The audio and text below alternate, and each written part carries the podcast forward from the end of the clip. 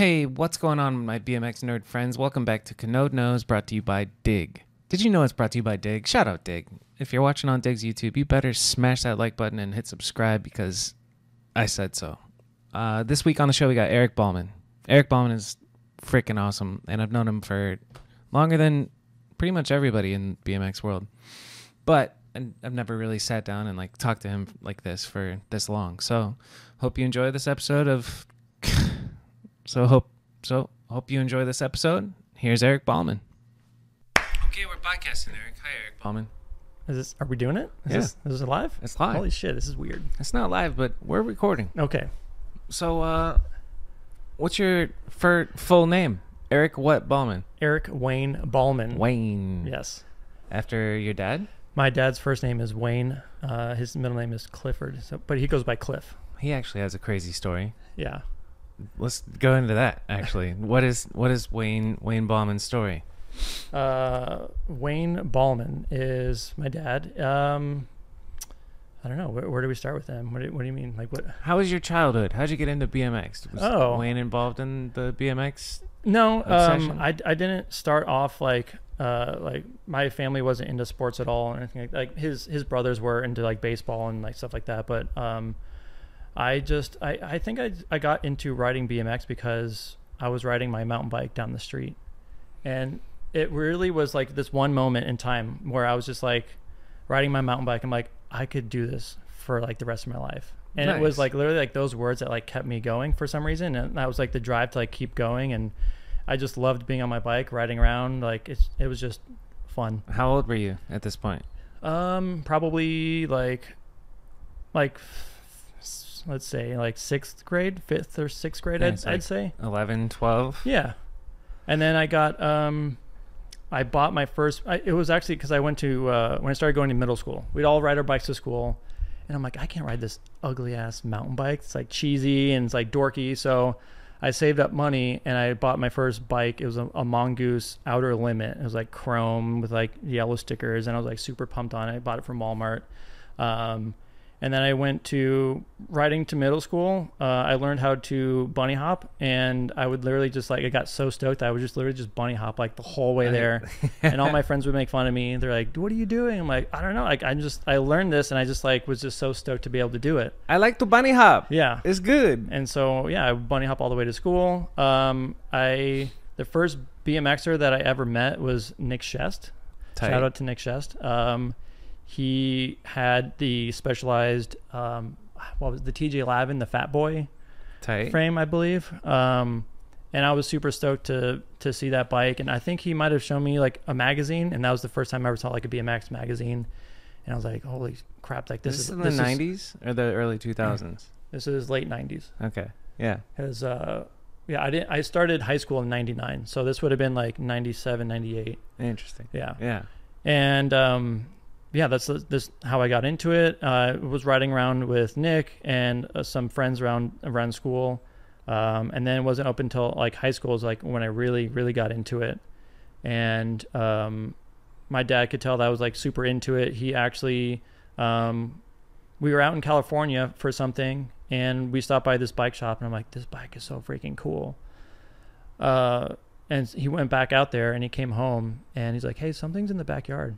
Nice. We'll go check it out. And I look, I turned the corner, and it was a Haro Dave Mirra Flare, Sick. um, complete bike. I remember those. It came stock with left side drive. It was like the first bike to come. With they called it LSD back then. It wasn't LHD. It was left Yeah. side drive, not left hand drive.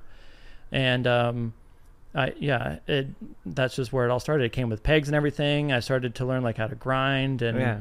that's just like where it Dude, I've never off. thought about that. LSD versus LHD. When, I wonder when that change happened and why. Well, that's because they were That's like, we don't want to be associated with that- yeah, that's too controversial. Yeah.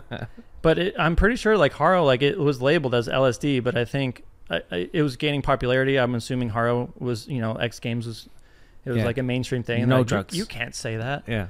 Um, so I, yeah, I think they shortly uh, switched it So over. you've been LHD from the beginning. Pretty much, yeah. Rad. Ever since I was actually riding and like grinding stuff because I didn't have pegs on my mongoose or anything like that. What high school did you go to? I went to Horizon High School. Have I ridden there? I feel like I've ridden at the place. There's that really you went mu- to high there's school. really not much there to do at all. Um, Where is it? 56th and Greenway, Okay, 56th Street and Greenway. Roger. Yeah. Maybe I haven't ridden there. Who knows? Um, but also near PV High School. That's what we rode there a lot. Um, the PV skate park when that opened up, that was like years later. Um, but yeah, I just oh when I learned peg chinks, I would just peg chink every single curb on the way to school. Like same thing. Um, I was just so obsessed with BMX. Uh, got the Dan's Comp mags and just like obsessing over all the parts Yeah. and like uh, all the all the magazines. Like you would just anticipate the next month so much Yeah. because you're like, what what's what's new? I can't wait to see the next thing because there wasn't any social media. There wasn't Yep. you know there was um, videotapes and stuff like that, but DVDs weren't out at that point. Um, and actually, my first VHS tape was the standard. Um, it was Standard Country, nice. and it was that between Standard Country or the um, fuck was it? It's the Dave Mirra Nyquist, like the Miracle Boy versus or something. I forget what it was called. Miracle Whip. No, I gotta look it up. It was it was um you can you can we can pull it up later, but it was like the Miracle Boy versus uh, Nyquist or something like that, and it was like it was either that or Standard Country, and I'm like, I'm gonna go with this. I don't know, like who someone must have recommended it, and I think they might have said like, oh, like uh one of the locals is is in it, and I'm like, oh, cool, and that was the Gons. The Gons was in it, Yeah. and when I watched that, and I'm like, this, like, I started seeing spots that were around here local, and just seeing that he was uh, in Arizona, just like was so much more inspiring. Yeah. Like, oh, like it's, it was relatable. Um, and so I, the Gons was like the first writer I, I started to like follow, yeah. but that quickly led into um, Rat Boy. He was a huge influence because again, he was local. Him, Smoker Dave, the whole like Sombra crew yeah. um, watching all those videos growing up, uh, all the local like street riders, all brakeless, all like progressing BMX in a way I, I didn't know they were progressing, but it's just when I was watching, I'm like, man, this is so much cooler Yeah. than seeing like the the X game stuff. It was like too corporate for me. I didn't really like that, and I really liked like the street like It's more relatable. yeah. Yeah. It's like, oh, I could do that. I could like go right down the street and like try to grind this like little ledge or this little curb. Like, exactly. Versus like airing out of a, a half pipe 10 feet. And it's just like, I'm never going to do that, but I can do a peg chink off of a curb. Exactly. Yeah. yeah, You've al- you have always been that obsessed practice energizer bunny. I can only imagine you pedaling to school and literally bunny hopping the whole time with Yeah. your backpack on. Yeah. Same thing with like inverts and everything. Every trick that you learned, I think that that I've seen you just go in circles and obsess, and it works out. There's some clips that we filmed that took you know three different days and yeah. four hours each I'm, session. I'm not consistent, it works. guys. what you see might have taken hours, uh, if not like you know thousands of tries. But Speaking of that, I, that makes me think of because so the one I'm thinking of is in mediocre 180 Smith cab manual, 360 manual, 180. That was like a three day type mission. But your ender in volume, what's the name of those shorter videos that you had a split with the like volume one, yeah volume one and your last clip over on I those- think I think mine was volume pads. two. I think I was in two, volume Yeah. two. Uh, it was like was me the and Josh clip you had Clemens. to work? Yeah, what was the clip you had to work for the hardest there? Was it the banger? The like just mani pad 180 backwards manual half cab manual. That one, that one, I was struggling. I don't know what was taking me so long. That's something I, I feel like I could have done typically, but I was, if you can see at the end of it, I was like drenched in sweat and I was just so exhausted. I literally like f- crashed into like there's like this like chain link fence and like my foot got stuck in it. nice. and Ma- Mastroni was filming me and he didn't even realize until like after he stopped. I'm like my foot's stuck. He's like, oh shit, because he was on top of the roof, so he had to like Yeah. jump down and like help me get out. Um, but yeah, there there's there's quite a few things that have taken me a long time to learn, and um, that was you know mediocre was definitely the I think that one took me the longest to learn. Yeah, that was a crazy one. Besides, uh, well, actually, tail whips. I just learned one. Yeah, dude. I Yeah. saw that. I was pretty hyped for you. Yeah. That's your first one ever? first one and it lasted last last time I tried it I, I'm like I'm afraid to try another one 'cause I'm like it just felt so good I just Yeah. want to like all right I'm good I, Just I let it landed go. one tail whip but that was my goal for like the longest time just like I have to like land at least one yeah. I would How go long- Woodward I could land them like in foam pits but like sketchily Yep. and then I could always just one foot and then I could just I was never getting the bars underneath my knees enough So what happened? How'd you land it?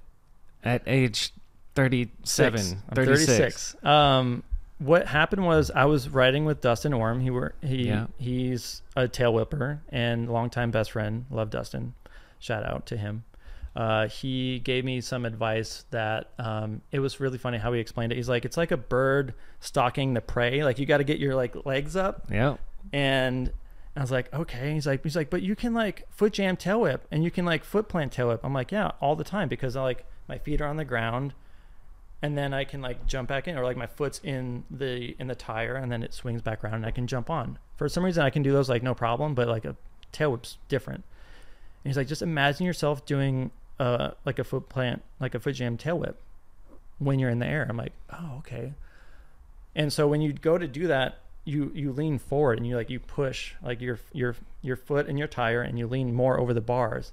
And so because of that, that little bit of like a small minute like degree of like motion, like pushing myself a little bit more forward, brought the center of gravity Right. like underneath me and was able to spin around and like Yeah. get beneath me because I could always spin around. It's never the problem. It's just I would always spin it and like land Let- yeah. like like super far out. So uh, shout out to Dustin for helping me land that. uh, Congrats after 24 years of 20 riding. something years, yeah.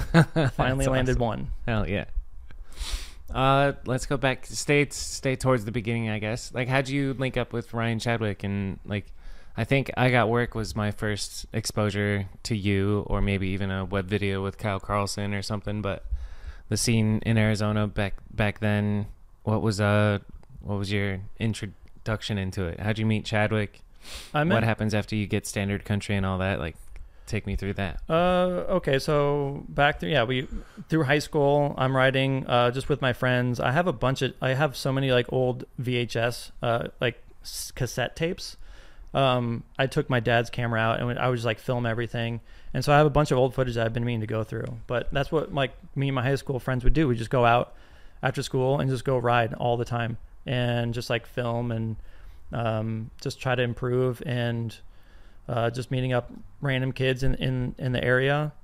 And um, it eventually ran into Ryan Chadwick and Sam Burrows and uh, Dustin Orem. I think all three of them at the same time. There's a the So just through riding, not through like anything else. Just No. like met up at a spot randomly. there's no social media. There's no Yeah. like there's no Facebook. There's no MySpace. There's no like you just you meet people by either going to an event, which there weren't events.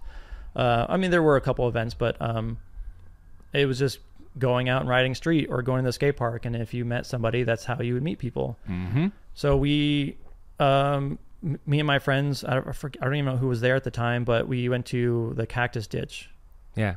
and they were they're riding it because like Dustin lives right down the street from there. Sam lived down the street from there. Like that was like closer to their to their houses, and we just bumped into them, and that's just how we met. And I don't know, like exactly what happened after that. Like we like instantly bonded or something like that. I think like oh like you guys are cool. Like when you guys like where do you guys ride? Uh, like what are your spots? Like I'm I'm assuming that's what happened, and just from there, just like uh, meeting up. We probably swapped like phone numbers or something like that, and Yeah. um, just went out and and rode.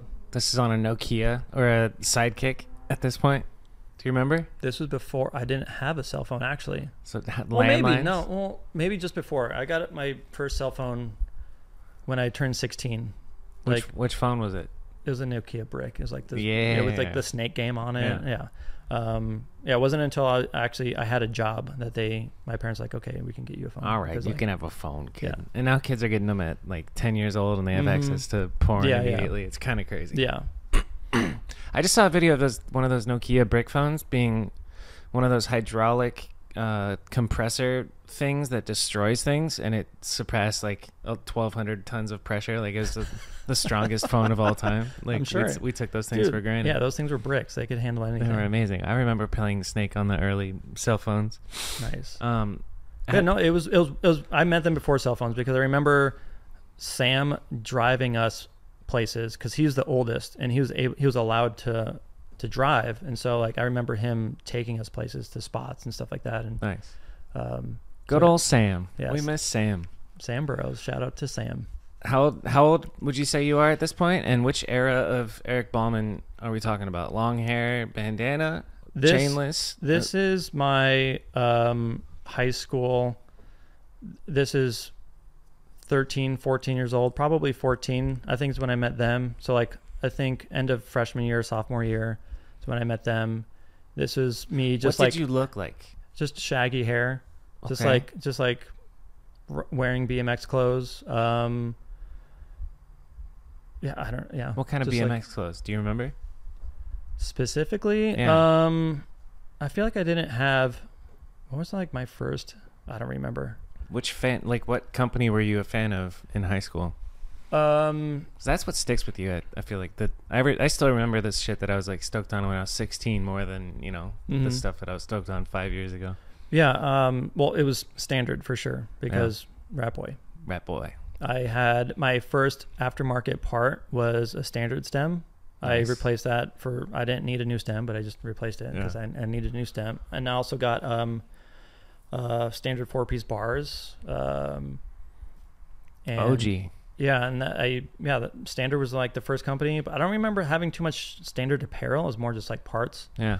Um, and then my first frame ever, my first like actual frame, like b- besides the Haro, because I was a complete, was the uh, Kink uh, Freebird. Shout out Kink. Kink Freebird. Whose was that? Ryan Schurz? Schurz. Yeah. That was the first. I had literally like I had pre-ordered it, and I had like literally just came out. I saw it in some magazine, and I'm like, this thing looks so freaking cool. And I forget it, there was some geometry difference. Uh, Ryan will have to uh, give us some input on that, but um, I remember it being this like in my head at least it was like some type of like brown groundbreaking type of like I don't know if it was the weight. It was like oh my god, it's like five pounds or like Yeah. six pounds. Five Like, pounds was light back then. yeah, and it was Yeah. like this, like oh my, it's like one of the lightest frames, something like that. And I don't, I don't know. I just, I just fell in love with it, and I, I ordered it through Rage Cycles. Um, Damn, I missed that shop. Are they still around? they're still around. okay. They're they moved. They're on um, Thomas and 64th Street. Yeah, they. I remember when I was in It used to be on biking, Thomas and, were. Scottsdale, Yeah. and they had like this little dirt thing in the back. Yeah. uh, yeah, that was like super fun. So Yeah. I would go there. Uh, Rat Boy was like sponsored by Rage. Uh, that's where he do all his stuff uh, fr- with, and Huh. I wish I could be there at Rage to watch Rat Boy ride in the backyard. That would have been cool. dude it's crazy like Yeah. just uh, just hanging out at the bike shop and then like rat boy comes in and he there's actually this one there's there's, there's a, a story and he came in and he had this like his seat was just thrashed it's just like totally destroyed it was this it was like the the the dave mirra seat the big fat one Yeah. but it was a sdg Yeah. branded one. And they it was just like destroyed. And i'm like hey can i have that? And he's just like no. I'm like no. I was like damn it. I was like so excited to, to try to like have something that was his. But Yeah. um uh that's like the scottsdale scene. Like we would go to the wedge all the time. Was that your first time interaction with Rat First Hey, can I have that? um When and what was he like? Because I see, I, I've talked to him now, but I, I obviously didn't know him back then. Like, what was he? What was he like? he was just doing his own thing. He didn't. He wasn't like really didn't come up and. T- I mean, we were kids. I don't know why how he'd come up like, "Hey, how's it going, guys?" True. Like, yeah. but that's how I am. I don't. I'll go to the skate park, and I hope people don't think that like I don't like them. But like Yeah. I'm just like like I give him a head nod, and I, Yeah. I don't. I'm just not the You're in biggest your like, own little world. yeah, and that's what he would do. And I I don't know exactly the first time I met him, but um, there were times where I think it was probably at the wedge when he was he'd be riding the wedge and just like being destroyed, just destroying it, Yeah. um, manualing all the way up from the top, like where that big bank is, all Yeah. the way down across, the- up the wedge, across the wedge, and like we were blown away. And there's even a clip of my friend saying like, "That's the longest fucking manual I've ever seen in my life." Like we were all blown away.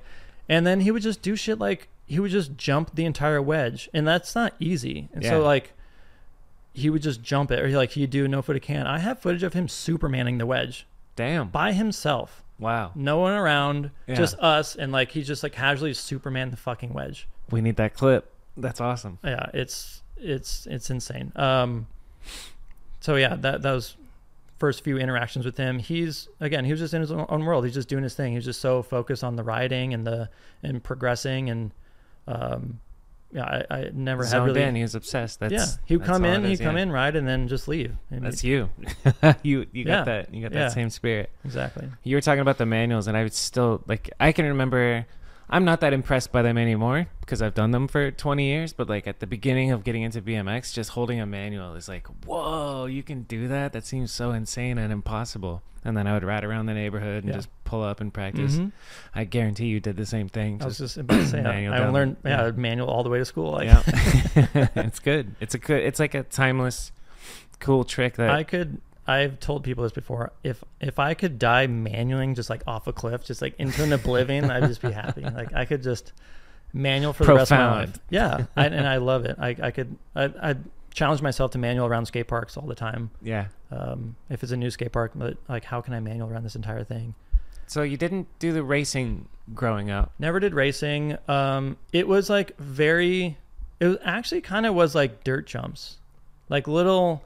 There was this lot by our house that had these like little uh, jumps that people made, and so I guess that was like my first um, real experience with BMX. I think was actually like more of like dirt and like kind of like little like Little rollers, baby like jumps, little baby dirt jump. Yeah, not actual like doubles, but like just like little mounds. Yeah. And I think that's like where it really started. That show is exciting. Just riding a little dirt mound when you're 16 or 15 or ho- however old is so exciting. Just Yeah. like catching air. I remember I hurt myself before basketball practice one time at my little dirt jump thing, and I swore off dirt jumps. I was like, I'm never touching dirt jumps again. And then I kind of kept that promise, dude. I've never hit dirt jumps since. But yeah, I was never a big dirt jumper. I the, I don't know what it is. It's just the consistency of it. I just I couldn't. it's very uncomfortable for me to be in the air. That weightless feeling that you get, it scares the shit out of me. I'd rather just balance or do, you know. Yeah, I like I like to stay tricks. low to the ground Yeah. for sure. But that's not that's not always been the case for you. Like you did 540 to disaster in one of your parts. You can air out and tabletop pretty So pretty damn high. that that part of me came later, and I think that was right around the end of high school. Um, so this would be I graduated 2004, and this is when the the park scene really started to explode in BMX. This Okay. is like um, Road Fools, uh, like nine, uh, or no, was it eight? There's one uh, where they went to like, uh, like around a bunch of like indoor skate parks. Um, this is when uh, there's just like a lot of ramp footage. I remember just Yeah. like a lot of like ramps, ramps. the Midwest scene was big. Yeah, I was gonna say Midwest, Yeah. like the the good old like manual to nowhere 180 was Yep. like huge. huge. Um, and that was just like the thing, like um, over ice picks on yeah, like lots of spine tricks, street spines, street stuff, spines, uh, hitch and post were like huge, like yep. the the sub rails basically. Um, and that's kind of where my writing went a little bit. Um, and this is where um, I would say, well, after Rat Boy, I watched Jason Enns. That was my next big thing. It was Enns watching him in Little Devil. Um, Criminal Mischief was just like mind blowing. I was like, oh my god, like I just loved his style so much. Like his tables, he was four pegs, grinded both sides, um, and so I was really big into that. Um, I actually kind of like dressed. I I found a blue volume hat at one point, or it was like a demolition hat or something like that. And I remember wearing it because I wanted to look like Enns. Hey. because he wore he wore like a blue backwards hat Yeah. and like black hoodie and stuff. And yeah, I, what was it about Enns versus anybody else in the video? I think it was just I don't know. I, I just really liked his style. He I really like his tables. His the some of the shit that he was doing was just I don't know. It was like street tech. He wasn't a big park guy as far as like airing high. Like if you see old footage of him, he really started out with like front brakes, like doing all the nose pick stuff Yeah. and like the uh um toothpick to That's kind of what I think stuff. of when I think of Jason Enns. And now you see him brakes, like he's got all those old vintage bikes and he's riding. He's like, have you seen him, Mm-mm. dude? He has these super old vintage bikes and he rides the crap out of them. It, it doesn't just sit there and he doesn't polish them. Like he goes out, puts like a huge bash guard on the thing and like and and rides his ramps at his house and just like That's destroys dope. them. Yeah. Which Um, leads me to ask: You have a vintage bike collection, do you not, or did you get rid of it? I still have them. They're they're just they're vintage um, mountain bikes, So you're talking he Jason has vintage BMX bikes. vintage BMX bikes. That's pretty yeah. gangster. Yeah. that's cool. Yeah. Um, but yeah, let's stick on that because I, I that was a cool hobby that I think. So you and I were roommates. I don't know, three or four, fuck, five years, four years ago. Yeah, something like that. Uh, and then after I left, you started a vintage road vintage mountain bike. Uh, I don't know, fixer upper project. Yeah. That's pretty cool. What's uh, what got you into that? I got why? it, I got into that just because I don't know. I came across something where, um, just something on Instagram or something like that. Like someone having like these these old bikes. I'm like, "Ah, this just looks so cool. I don't know why. I just like was really into them, and um, I was just looking for a hobby, something else to do, and so I I fixed up a bike and uh, sold it to my a friend at work. Um, did that like a, a couple times. Um, and then I just started like amassing this collection of all these bikes, just going on OfferUp, Craigslist, Yeah, and buying them for like Dude. 40, 50 bucks. Cause everyone's like, "Eh, this old piece of shit. Like, who's Yeah. going to want this? Um, and the coolest one I have, I think, is the, there's a Hutch mountain bike, which Hutch was like super big in the early 80s as a BMX company. yeah, Um, like Hutch parts is like, they're really expensive, like OG parts. And I didn't even know they made a mountain bike. And I saw this, I'm like, what the fuck? A Hutch mountain bike? And so I swooped that up, but How much did you pay for it, and how much is it worth fixed up? Gary Vee would be so proud of you, going around finding these deals and fixing them up and hustling. Um, I think the guy the guy said he knew like what it was worth, and I looked it up, and I think one was like selling for like nine hundred bucks. Wow. Um, but I, I bought it for like three hundred, but that was still. I don't know if I'll get. You still have it. You don't want to sell it. I still have it. I might sell it. I don't know. I really have no like need for it. Yeah. But even if even if I got my money back, like I'm not doing it to like make money. I just yeah, do you it be- are. You're gonna be a millionaire restoring vintage bicycles, dude. Don't lie. It's all about the money. No, I mean, yeah, it would be nice to, and I made some money off off of the couple bikes that I sold, but um, it was just uh, I think I got into it, and that's when I we my wife and I Giselle we started to renovate our house, and that just like took the back burner because we were like Yeah. we gutted our entire house, like did everything in like six months, and so when we got out of it. We were still like moving back into the house, and then summer was coming, and like I don't want to work on, I want to work in the garage, like work wrenching on bikes, like scrubbing the crap out of them, and Yeah. in the in the summer it's way too hot so i just i just put that again Put it the- on pause. put it on pause and then shortly after that is when i got uh, hired with pace Yeah. and that just took over my life so like there's just been no time to to to work on these things so they're just sitting in my backyard we got some cool vintage bikes for sale. If you're looking for a hutch, hit up Eric Ballman. huts i got a couple gts uh i got a bike that actually folds in half that's like super cool That is pretty cool. it, it was actually um, um, pitched back in the day that it can fit in uh, like the back of your like BMW. Like you could like fold it. and, like, Oh, in the- fancy. yeah, that was, that was nice. It's good marketing. Yeah. Um, so you mentioned GT, and that brought back fond memories. Um, was that your first sponsor? GT was my very first sponsor. That's yes. crazy. Yeah. All right. Well, let's rewind. Before getting sponsored, you get you did. Well, I, I, guess, got work. guess let's you, talk about I, guess got you, work. Yeah, I guess you could say my first sponsor was Core Bikes. Yeah. True. Yeah. and they were a local uh, BMX shop. It was actually he uh, Ryan worked at Rage, and then he went on to he's like I'm gonna open my own shop and do uh, like downhill mountain bikes and um, and BMX stuff. So we opened up Core. It was only like a couple miles away from that other shop, but um, opened that up. Was there drama there? Was it like, fuck you guys, I'm gonna go op- run my own shit? I Do you- don't know do you the history. story? I don't know the story behind it. I'm I'm sure there might be something there, but I, I don't know.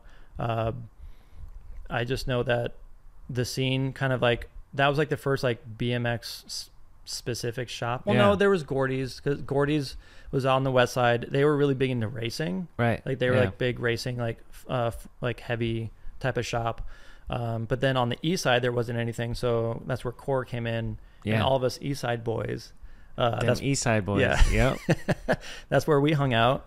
It was uh, close to the wedge, and so it was just like a spot that we all uh, hung around. Yeah, which is dope. And then eventually, Core Bikes presents I Got Work. Yeah, and so Chadwick being uh, so Ryan Chadwick went to school, was in film class, really into in creating videos, and he would film us uh, throughout the years. And he came up with an idea of creating a video for for Core, and Ryan was stoked on the idea. Both Ryans uh, were stoked on the idea, and so we just started to go out and film and stack footage. And I don't know the exact time frame which that whole video took to film. I would say probably like two years or something. 2003 to 2005, maybe a little bit later than that, 2004 to No. 2006. Mm, I, I, I don't even remember when it came out. I out. remember just being able to drive, so I'm 15 or 16 to go say, to the premiere. I would say 2005, that that sounds about right. 2005 or six, Yeah, because that was like yeah, that was like the yeah, it would have been 2005 or 2006, I believe. Yeah, and there was a premiere in the garage. Was it? it Was wasn't even their garage. It was Yeah, like it was, it like, was next like a door. random like there's it was like a, a there's like big shop bay that I think some guys that worked on cars there let him use That's so sick. They're like, yeah, we'll just clear out our shit and, and you guys can have it um, like this weekend. So we went there like it was like a Saturday or something and had it projected and yeah. it was it was really cool to to actually see something that you made in front of like everybody to watch it Yeah. at the same time and like see it on the big screen. It's like, wow, this is cool. Like we All made the this. homies. Yeah. so sick. That changed my life. That premiere. That was the first BMX premiere that I had ever been to. I'm trying to remember if it was before or after a Happy Medium. I think it was before, and I it, it was me and Cleon and maybe somebody else. I can't remember, but we came out from. I was a West Side boy, and we came out and we Mhm. saw the. I got work, and I was like, "Holy shit!" I just fell in love with Lufa and you. Lufa's writing was so cool, and the the video altogether, I was just like, "Oh, "Wow, I want to do that. That's so cool." Mhm. And uh, yeah, and then Core, I got work. Did Core did the whole series? There's two. Yeah, there, there were two. We, Two. There was uh, the the name of the the video actually became because everyone was we would try to go film and like, hey, do you want to film today? And Sorry, like, I got sorry, work." sorry, I got work. yeah. And that's how like Ryan came up with the uh, the idea of the name. It's because everyone was like, oh, sorry, man, I, I got work. And um, so that came out.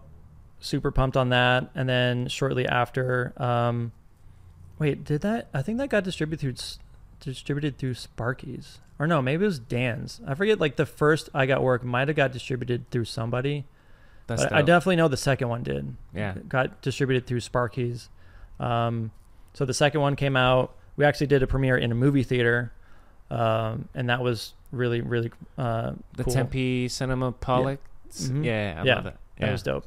Um, that one was really fun to do, and that was called "I Got Work Strikes Back." It's Mhm. just because Chadwick's a super Star Wars nerd, Star Wars nerd, loves it. big time. Yeah. And um, we're if we made a third one, it was going to be uh, "I Got Work: Return of the Loofah." ah, shit, that'd be so good. but that never came to uh, fruition. I think we all just uh, were going our, our, our own ways, or like just was so tied up with work, and we just never like sat down to like. I don't film a whole nother yeah, and it's just you have to be young and dedicate your entire life to do a full length project. Well, honestly, actually, because so much. because Chadwick got hired uh, to work at Sparky's to be their TM videographer after I Got Work Two came out Yeah, because they distributed it, they saw it, and they actually came out. There's a shadow trip, I believe. They came to Arizona and they met up with Chadwick, and they're like, "Dude, you're awesome! Like, can you Come like, work for us, Yeah, yeah. come work with us."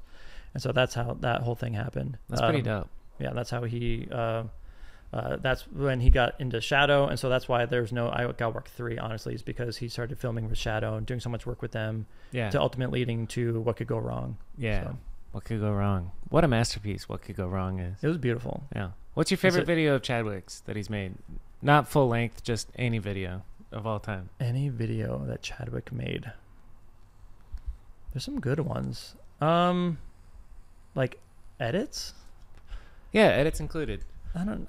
I don't know, man. There's I mean, so many. I mean, but I got work or not. I got work. Uh, what could go wrong was he put his like heart and soul into that. He was pretty, pretty good. he put a lot of effort into that. He, I mean, he traveled everywhere. He filmed. I can't imagine how many hours he filmed. Like, how much? How much do you think? How many hours are filmed versus how many minutes are used in? Because a a Yeah. video is like what? 45 minutes to, to an hour, yeah. maybe. And- so and- sixty minutes. But you're spending a 10 hour day out riding for 2 We've- or three years. Yeah, we filmed know? for over an hour, Yeah. Thousands of times. Yeah.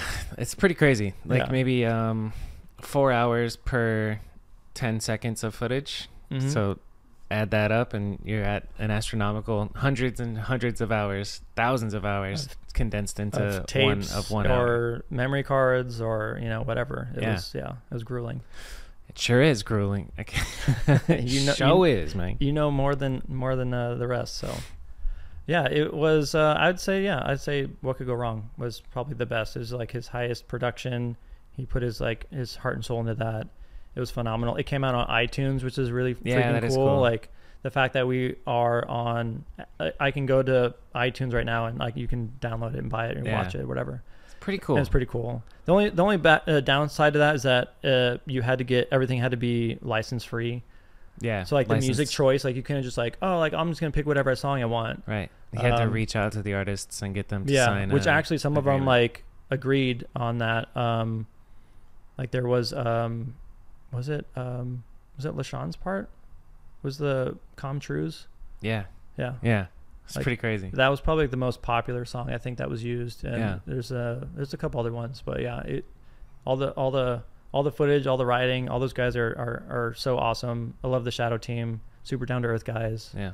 super chill. The music thing was interesting because I had to do that when I worked for them too. Is clear every every single song, even for YouTube, which like was overkill at the time. I think it's okay to use. It happened. It, it messes with monetization, but like I was surprised by how many or how like humble and chill artists are, like to the point where.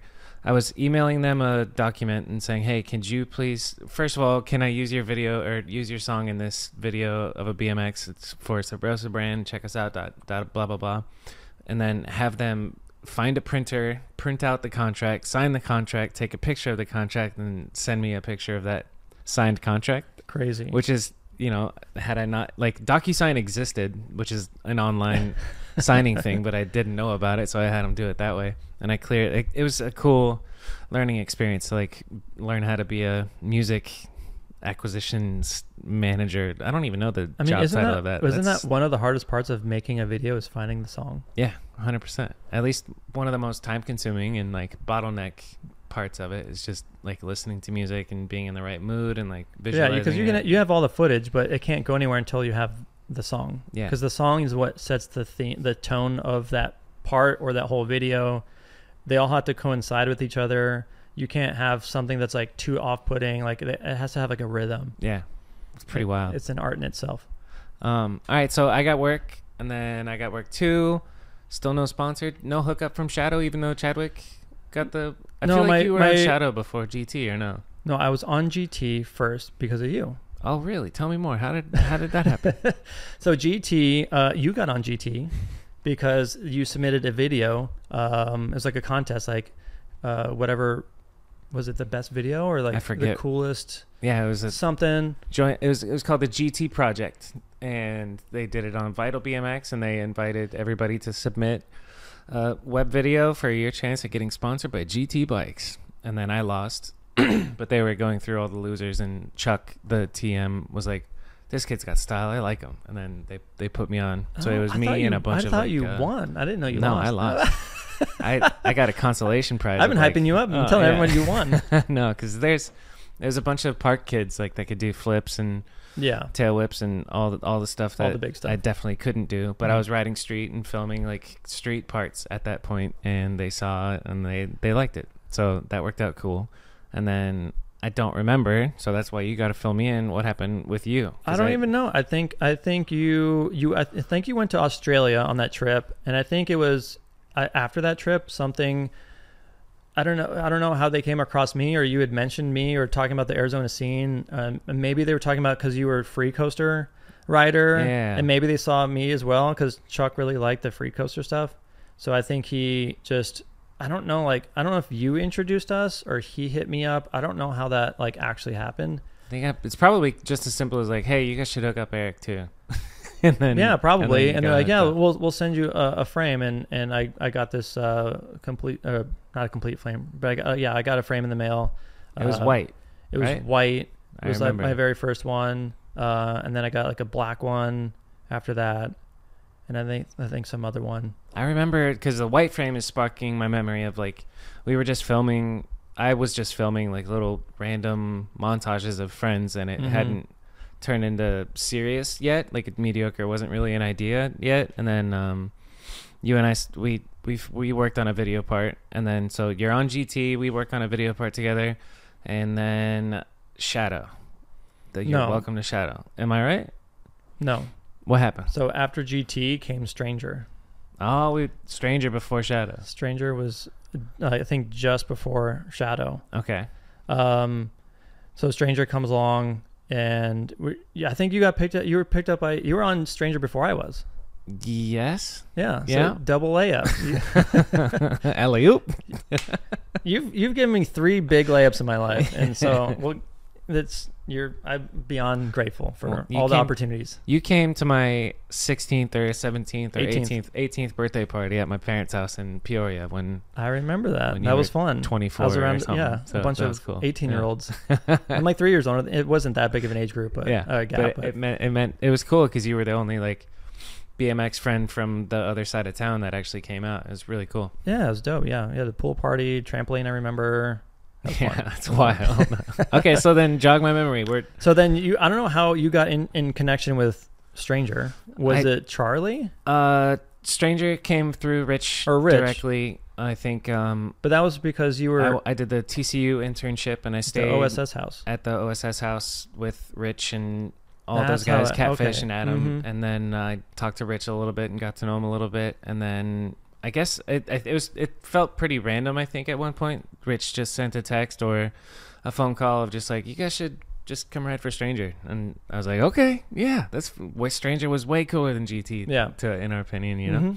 And so I think that started happening, and like we learned, it- it is it's just what you make it. I don't know, like it, it's not like you get handed everything on a silver platter. You get a free bike, and then maybe you get to travel sometimes, but it, it's Mhm. just up to you to make videos, and that's kind of I think what we started doing, which is kind of crazy to think about. So Yeah, I think if if you're not out there riding and filming the stuff to and like making things, like uh, companies aren't going to see you as like, oh, like, yeah, you're a good rider, but like, how do I even know you exist? Like, yeah, you have to show your basically your job history. Like, these are the tricks I've done. This is my style.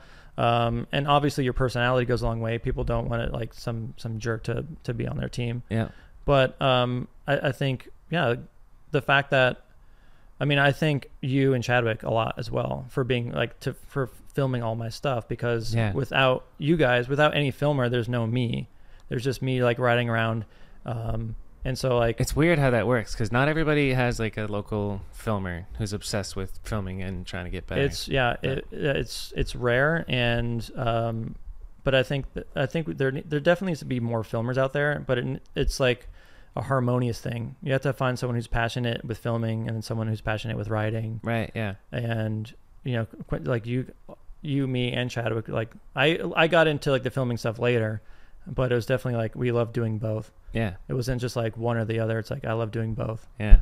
and Dude, it's crazy. You're actually the the memory. So first of all, one side note is getting good at filming gives you a leg up against everybody in this new modern economy as far as like oh making, yeah making money goes outside of BMX. Like everybody wants video, everybody wants everything's digital now content. So like if you're out there and you're listening and you're a BMX person thinking about getting into filming, go ahead and do that and then you'll thank yourself later. Anyway, so Mhm. uh GT happens and then we leave GT for Stranger cuz I don't I don't know why, but cuz Stranger's cooler. And now I remember People versus Things, the footage in that that I filmed of you. You're on your white frame and it's like Look at was her, i on that- my white frame back you were on your white frame for at least one clip in that video. Oh, the must have been an old Herrera's, the Herrera's burrito ledges off like oh yeah mhm.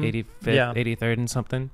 Mhm. Um, I remember that clip specifically, and uh, the Charlie edit of "Oh, look at Eric" from uh, uh billy madison yeah, it was pretty good. Solid. And so then, is that what sparked? Like, what happens after that? Does that move the needle for you at all? People versus things. I think um yeah, I think that was like uh actually making a web video. I think that's when web videos were I mean cuz you no, well you made the the TCU summer internship video Yeah, and you had a part in that. and I was had a part in that. I think And you were um, on the white fan. That's GT days. Yeah. for sure. and um I, I guess just like seeing like making videos and making that content i'm like I, that's what i love to do and i love to be around people who make content and and create things and to like show like put to put all this hard work and to show like what you guys created it's just like an artistic way That was a Uh, cool one, dude. Gabe Brooks, gabe brooks man Joey wow. Mata, Eric Ballman. Gabe Brooks Um, literally told Adam me he's like, "You remind me of Bill Nye the Science Guy." he's like, "You Bill Nye Science Guy motherfucker," or something like that. I can see that. That's pretty good. yeah, he thought I was like straight up like just super white nerdy dude. Which Rest in I, peace. I did, definitely Rest in am. peace, Gabe Brooks. Damn. Yeah, man, that's sad. oh man. Yeah, what a trip. Bill Nye. Bill Nye motherfucker. Um, and then, yeah, uh, writing for Stranger, and then that's when uh, Chadwick uh, started working for Shadow. He was talking to them about me and was like, "Hey, like, would you want to be on like Flow with Shadow?" I'm like, "Dude, yeah, I'd love it. Would love to." Like, and that's when we got together and filmed the intro or not the Welcome to, um, the infamous uh, LMFAO song. Sexy, and I know it. It's a beautiful piece of work. I'll tell It's a masterpiece. Without that song, it's nothing. It really Just isn't. No, and everyone was on the fence. I I wasn't sure of it. Ronnie didn't like it. Ronnie's Nope. like, no. Yeah. And you're like, Sure didn't like it. Nobody liked it. no one did because it's fucking element. And when that when those guys came out, when that song came out, like that song had just come out, Yeah. and everyone's like, these corny motherfuckers. Like, Yeah. what is this? But you understood that that is gains not popularity but like attention and it's like it's just like it set it apart from other videos that were just like either rap or like rock or like you I know like that, metal it was like wait what's this song? and it kind of just like set it apart um It's and really fun to edit to the beat and just like the timing of like you landing every single every uh, literally literally everything in that video is timed out to the music, like mwah. And then they said no, change the song, and so I just kind of dropped a different song in there, and I was like, here you go. And then they were like, ah, all right, fine, let's go, let's go with LMFAO. And I was like, yes. yeah so And we got, care if we got we got I their love that thing. approval uh Yeah. and yeah that went up and that was i think that really started to push my career actually into bmx is like getting picked up by shadow and now i was like writing for stranger and shadow and i was just like anytime i've like ever been uh been like sponsored or like flowed things like i just i rep them like Super hard. yeah, Yeah. Because I mean, that's what you're here for. You're here. it- it- you got to understand that every single BMX company is here to make money. They're not Mhm. here to just be your friends. Like at the end of the day, they're here to make money. And if you're not a rider that is promoting uh, what they do to sell their products, like what's the point? It's like we want you because you're a good rider, so you can show off our parts, and like people want to, you know, people want to be like Mike, like Michael Jordan. Yeah. I want to be like N, so I'm gonna like be like Rap Boy, so I'm gonna buy all standard stuff, like same Yeah. thing. But how would I know that Rap Boy wrote all standard stuff? Is because he would wear standard And stuff. s- all the stickers and everything. Yeah. Repping. You Yeah. Know? Yeah. Um, That's an interesting topic because there's kids, or not kids, like sponsored riders that barely rep. Like, I, I actually I don't know, but there's I would say that there's like that too cool to wear the sponsored shirt type attitude amongst a, a a bunch of sponsored dudes, mm, uh, and that's an interesting topic. Like, what would you say? Like, if I I don't know. I think it teach their own. I think that's your. If you want to be that way, that's fine. But for me, in my perspective, I'm gonna try to represent the brand as much as I can. I'm gonna I'm gonna work. Uh, I'm gonna do my job, and because I feel like that's what my job is. Is Yeah. that I'm a spokesperson for their brand. Yeah. and so I have to represent their brand. I have to uh, represent their parts. I have to recommend their parts. Um, and I've loved all the parts that I've written. I've just never anything I've disliked. I've never like I I'm not writing these. yeah. You know, I've I've heard of kids like I don't like these grips. I'm not going to write them. Yeah. It's like, but now you're writing someone else's company, and that's not us. And it was like seeing stuff like that was always like didn't make sense to me. I was like, I'll write whatever you give me. I don't care. It doesn't matter. Um, and I was never the one to take advantage of the parts. I would always like ride stuff until it breaks. I was never like, I need another wheel. It's like I just gave you one like two months sell, ago. So yeah, that's a common hustle. Oh yeah, know- people yeah would know a like couple, yeah couple get a, a new frame and, and sell the old one or something like Yeah. that. I um yeah I, I wrote everything until it pretty much broke. So What were you doing for so like during the I guess sexy and I know it period or the people versus things? Were you working at Cornish Pasty at that point or Um, still McDonald's? What what's your job history, Eric? it's It's like a, it's it's a short list, right? It's not it's not too long. No, it's Yeah. I, I'm I I hang around for a while. I'm a my first job was McDonald's. It's my first job when I was um I think even before I was 16, like might have been like 15 and three quarters or something. Like almost when I was 16. I think I think you can. I think you can work at that time. Yeah. maybe I. I was a busboy when I was 15 and a half. um, my sister had worked there, so I got like a word of recommendation. Um, but also, it, I was getting to the point where I was like about to be 16, and my dad's like, "You need to find a job." Time When- to get a job, kid. yeah, basically, he's like, "You, I'll, I will drive you around. I'll take you all these places. You will spend the whole day grabbing uh, resumes, and you need to find a job by like the end of the month or something like that." And then just McDonald's was the first one, and started working there. Um, I worked there for How'd you feel about working at McDonald's? What was it like? it was uh, it was fun. I, I enjoyed it. I was um, the everyone loved me there. Everyone like because I was just I just I don't know. I just like to work, and I was given uh, I was put into like working the drive-through and doing the cash register. Yeah. Um, and my job like your downtime is to like make the like pre like pack like the um, Happy Meal bags with like the toy. You like open it up, put the toy in, put another bag in there, open it up, put the toy in. So they basically just be like stacked. Yeah. I um to the point where I filled up the entire break room to the Nice. ceiling with Happy Meal bags. And the other employees were pissed off at me, like, dude, now I got fucking nothing to do. Yeah. Like now I look like I'm like, I'm sorry. Like sorry I went out of my way. Like that's that's your that's your problem. Um and I I don't know, I, I love working there. Um Dustin worked there with me for a short amount of time. That was Yeah. Dustin's first job.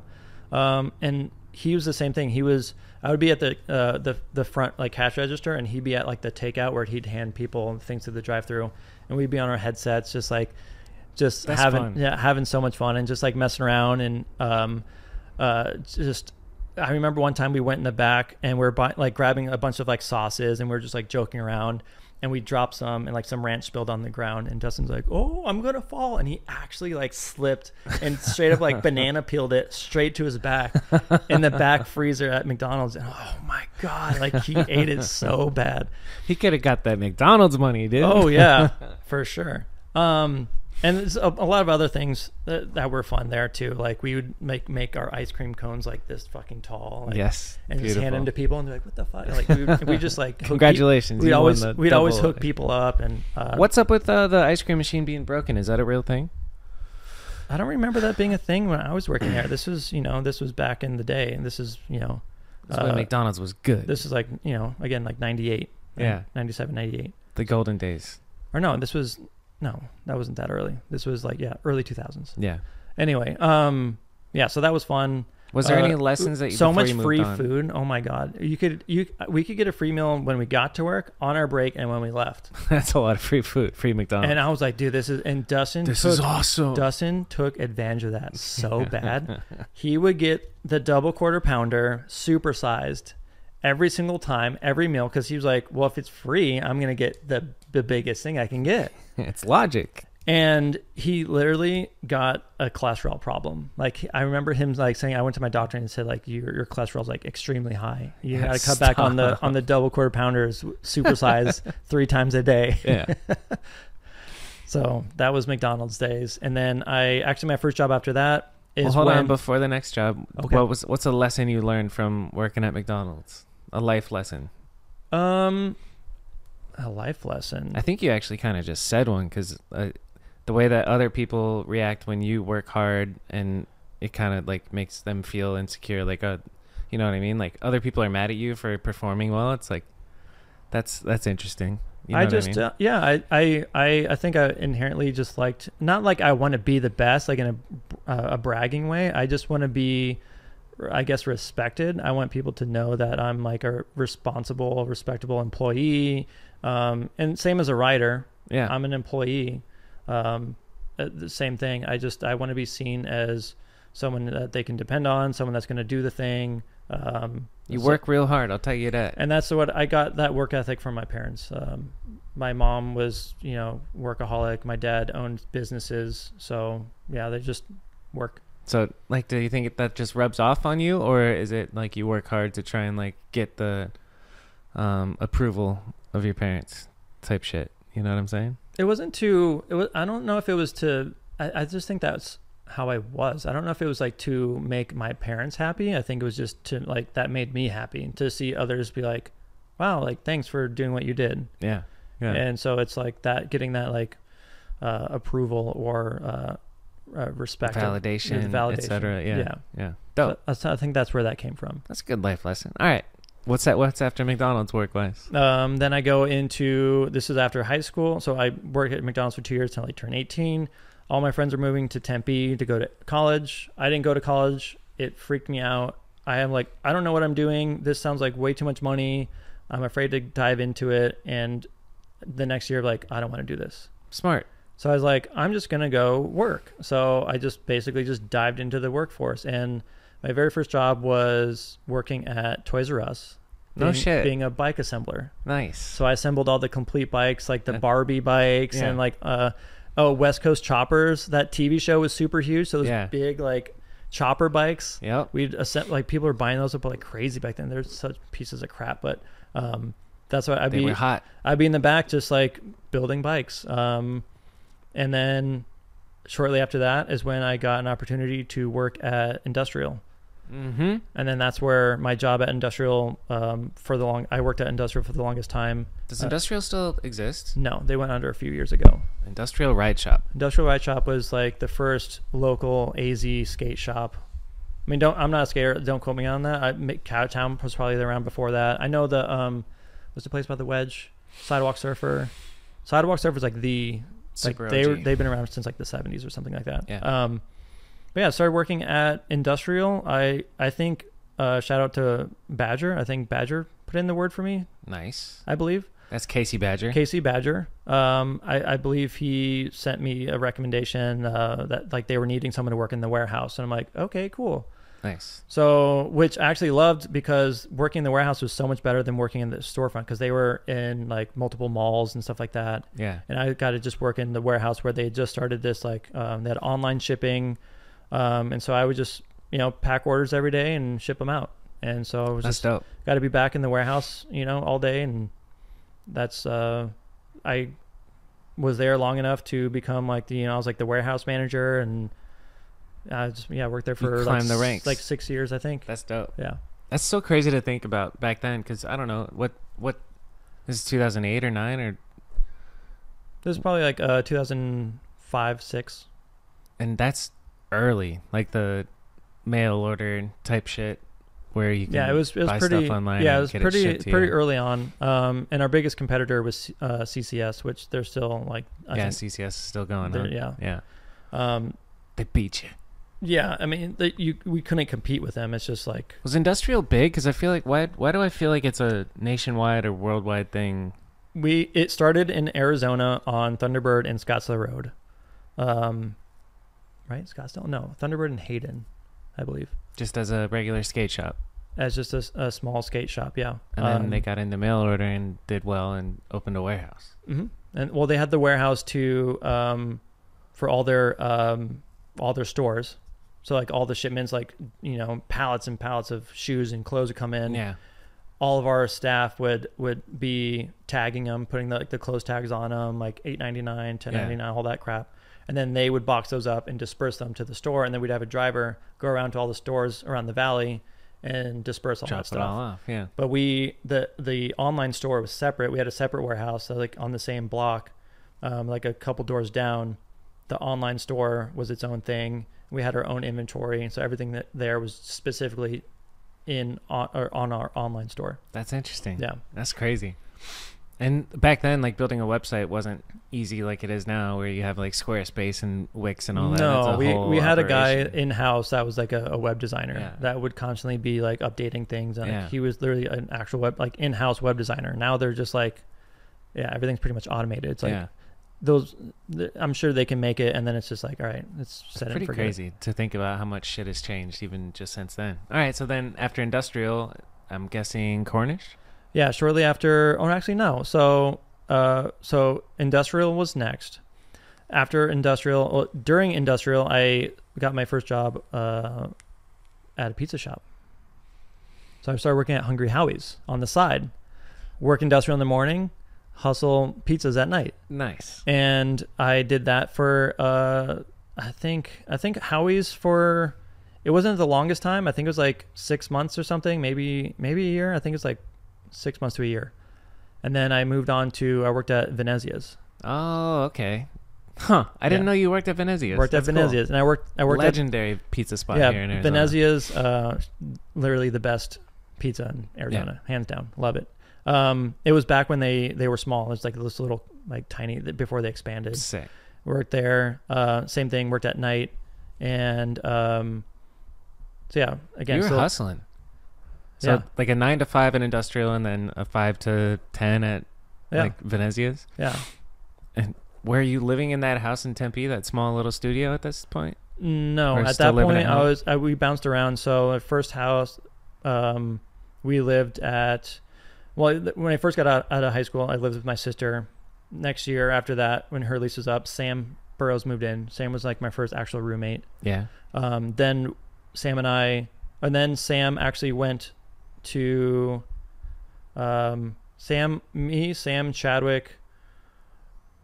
uh, there's a couple of people. Um, Tyler, another friend, Tyler, our other friend Matt, and then um, so there were five people living in this house on Broadway. It's called the Broadway house. It was like literally faced uh, Broadway. Yeah. And then Brandon ended up moving into our hallway. There was this like little nook in our hallway, and he set up I've shop. heard about this. and, like, Yeah. put up curtains, and Yeah. he he lived in that spot. Um, That's how a video gets done. All the boys live together. yeah, when you have a BMX. Yeah. house and like you know filmers there, all the writers are there. I mean that's like really like the, the epitome of like the I got work too.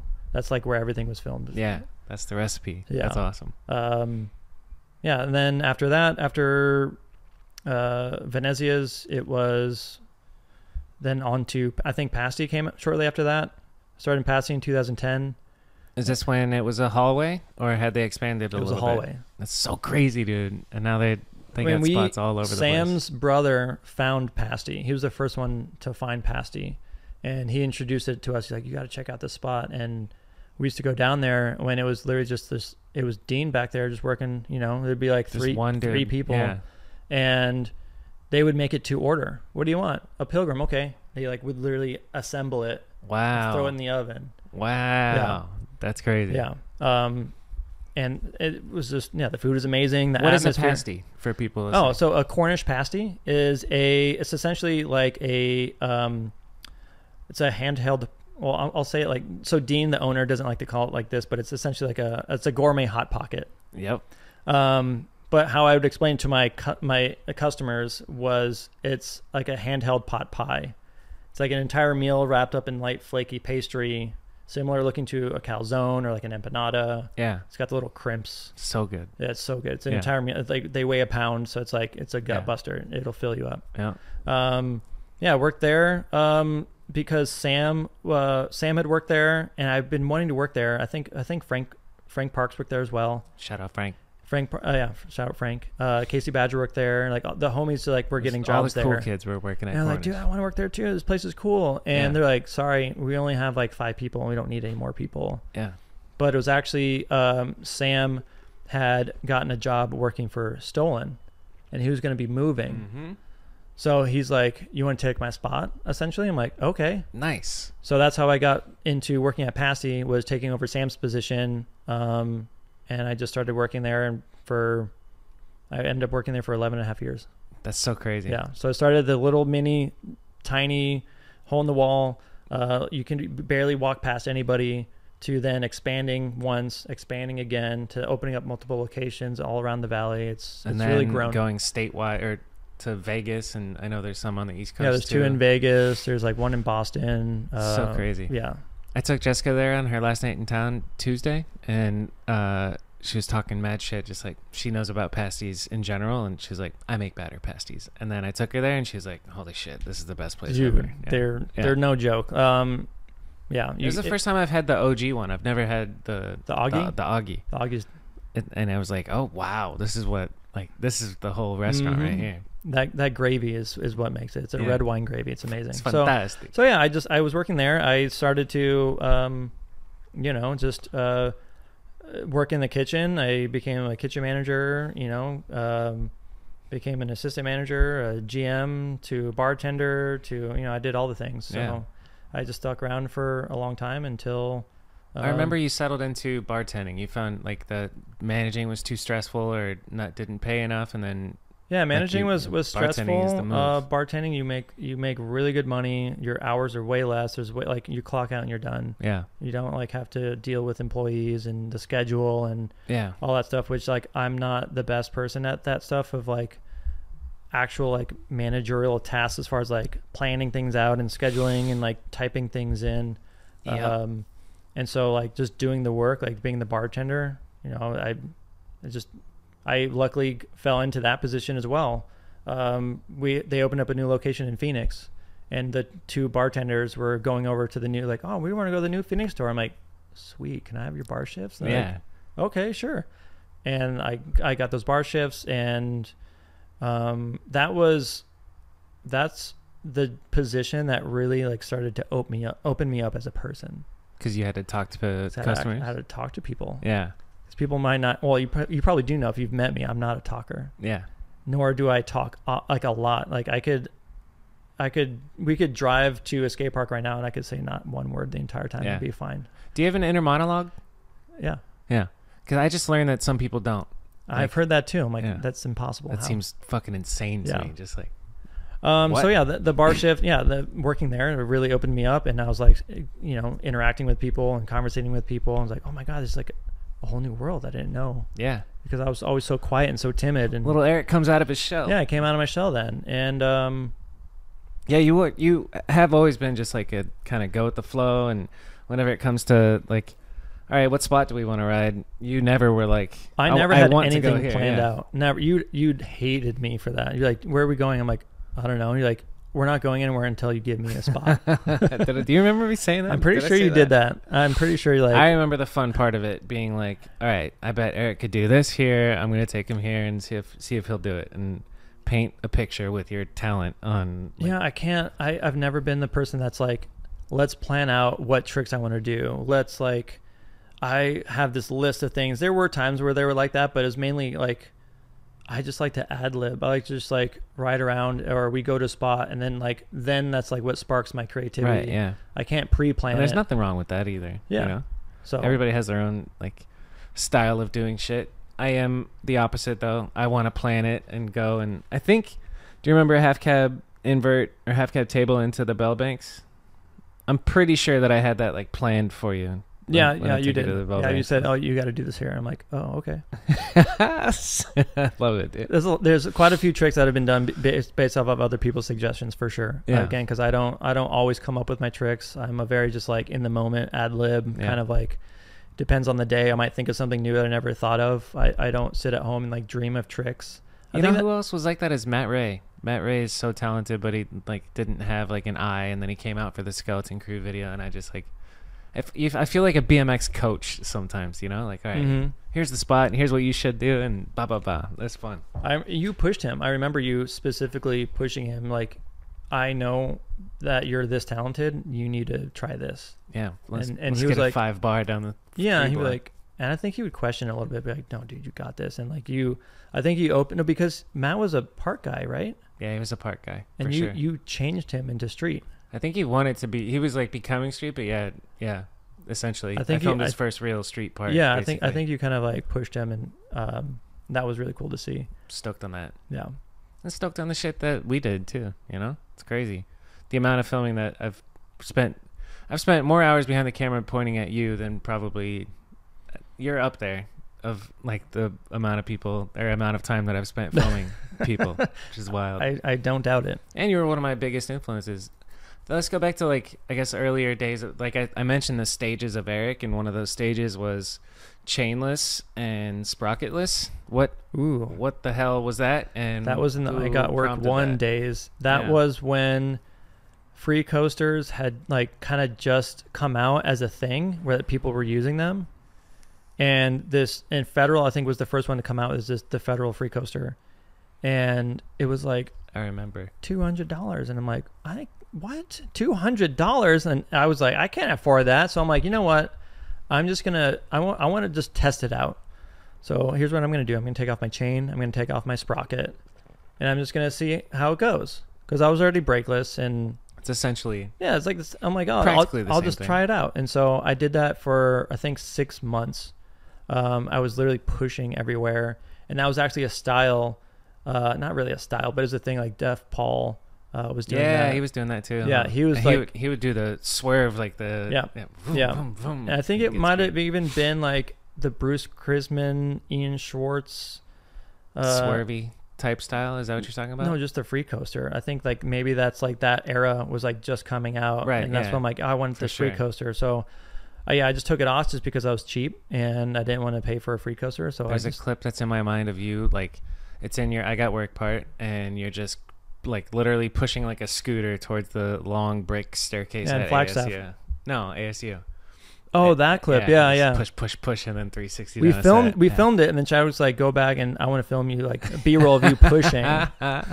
so, um, yeah, th- that was my. There was a, a short amount of time where I did that, and actually, my cranks would spin so much because there's nothing to hold it back. yeah. So I had to take out my bottom bracket and put a grip flange over the the spacer, Huh. o- over the spindle, from- so there would be a little bit of drag. Yeah. So yeah, I, I cut out a grip flange and put it in my bottom bracket, and so like there's a little bit of drag, so they wouldn't like spin so fast. Yeah. Yeah. That's wild. What was like I And- like there's a total difference between what I did on a free coaster with using pedal pressure and just like the free coasting cuz you learned how to like fakie manual into and using momentum into a Mhm. 540 cab Mhm. which I could I can't still can't fathom can't wrap my head around that shit. It's so weird, It's but all it's all just body weight. It's like positioning. So- yeah.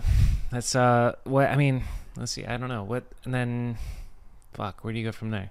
What you I remember you rocking bandanas, chainless, sprocketless. Uh Yeah, I think that was um again this was like early 2000s. This is when the kind of like uh you know, scene emo indie kind of tight like jeans. tight jean like girl jeans, uh, you know, Yeah. everyone was buying girl jeans. You go to uh the thrift store and, and buy sevens. Mhm. Uh uh Seven is a brand. It's like a, a nice jean that the girls would wear. And, I thought it was a size. and no, yeah, sevens. Um, I was like, I think I'm too big for sevens. Dude. and um and yeah everyone was wearing and like you'd have like bell because they were fucking girl pants so you like literally have like bell bottoms and Yeah. shit but um and some some guys would cut them and like and sew them back up so they'd be tapered but um that was uh that kind of like that um that scene where i had like a studded belt um had like the I- chains I- hanging off the belt or the keys hanging off the belt. the key Keychain? i still yeah i still to this day do that um and that's where that came from honestly the carabiner on the on the Yeah. on the belt loop um also the uh, what was i gonna say oh that i right out of high school i i pierced my lip so that was like super cool know?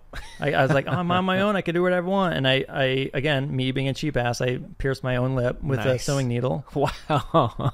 I don't makes sense to me knowing you because Yeah. you're frugal. But I was like, I'm not. I forget. It was like fifty bucks or something. I'm like, I'm not spending fifty. I can just do this shit myself. nice. and I, um, I got yeah, just like a sewing needle, and just oh my god, it, it was the first. There's like two layers of your skin. Like this part is like softer, but Yeah. this inside is super thick, and I, like I could not get it through the second part. Yeah. So it finally popped through. And then the hardest part wasn't even that; it was getting the ring because I just this microscopic hole Yeah. Now you got now I have to force shove this huge ass Yeah. ring in it, and so like my lip was all fat and bruised because I literally just like jammed it in there, and everyone was making fun of me. But that's my my Who's uh, laughing now? I yeah. saved fifty bucks.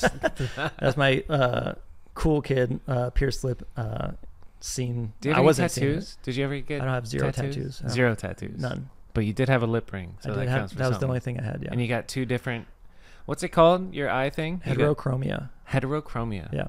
That's dope. I'm a homochromia. Yeah. I'm a homo. Mm-hmm. hmm Mm-hmm. Heterochromia. Two, uh, I have one blue and ha- one hazel eye. Why no tattoos? I, I would I would say it has to go back to the frugalness. I I'm not spending money on a tattoo, That's fair. and also being the indecisive person and not wanting, not knowing what I want for the rest of my life. Like, I, I if I make this decision, it's gonna be here forever. Yeah. Um, so I was just like, I, I could never make a, a decision. And then I got to the point where I was, I, I was old, not old, but I was like, well, I'm, I'm not young anymore. Like if I made it this long, why do I need one Right. type of thing? Yeah. So I just, I just never got a tattoo. So Yeah, because then you get caught. You're either because I have like one and one, and I'm I'm like I'm in between. I need to either I need to go or you know Just stay where you're at. yeah. I think I'm gonna go forth and get some more tattoos. Oh shit. Okay. tattoos. Aaron Maxwell is out. I just talked to him recently, so he's gonna do light works on this leg. Oh shit. Nice. mediocre on this leg, light works on Ooh, I like leg. Just that. like a nighttime uh, desert scene or some shit. Yeah, that'll be cool. That's cool. That's a cool idea. Um, So the, after the free coaster, yeah, that's when I Yeah. free coastering, and that's, I think that's when around the time I met you. Um, free coaster buddies. yeah, and then went into G- GT, went into Stranger, went into Shadow, and then um, Drew Hasselton was riding for Volume, Yep. and he recommended me. Um, Castillo hit me up and was like, you know, it would be dope if you'd want to ride with us. Like, I know you're with Stranger. I'm not trying to like poach or anything, but just like, uh, you know, just just curious. And um, I thought about it, and I just I decided to to go with Volume. I Oh yeah. I just liked um I think what they were doing at the time.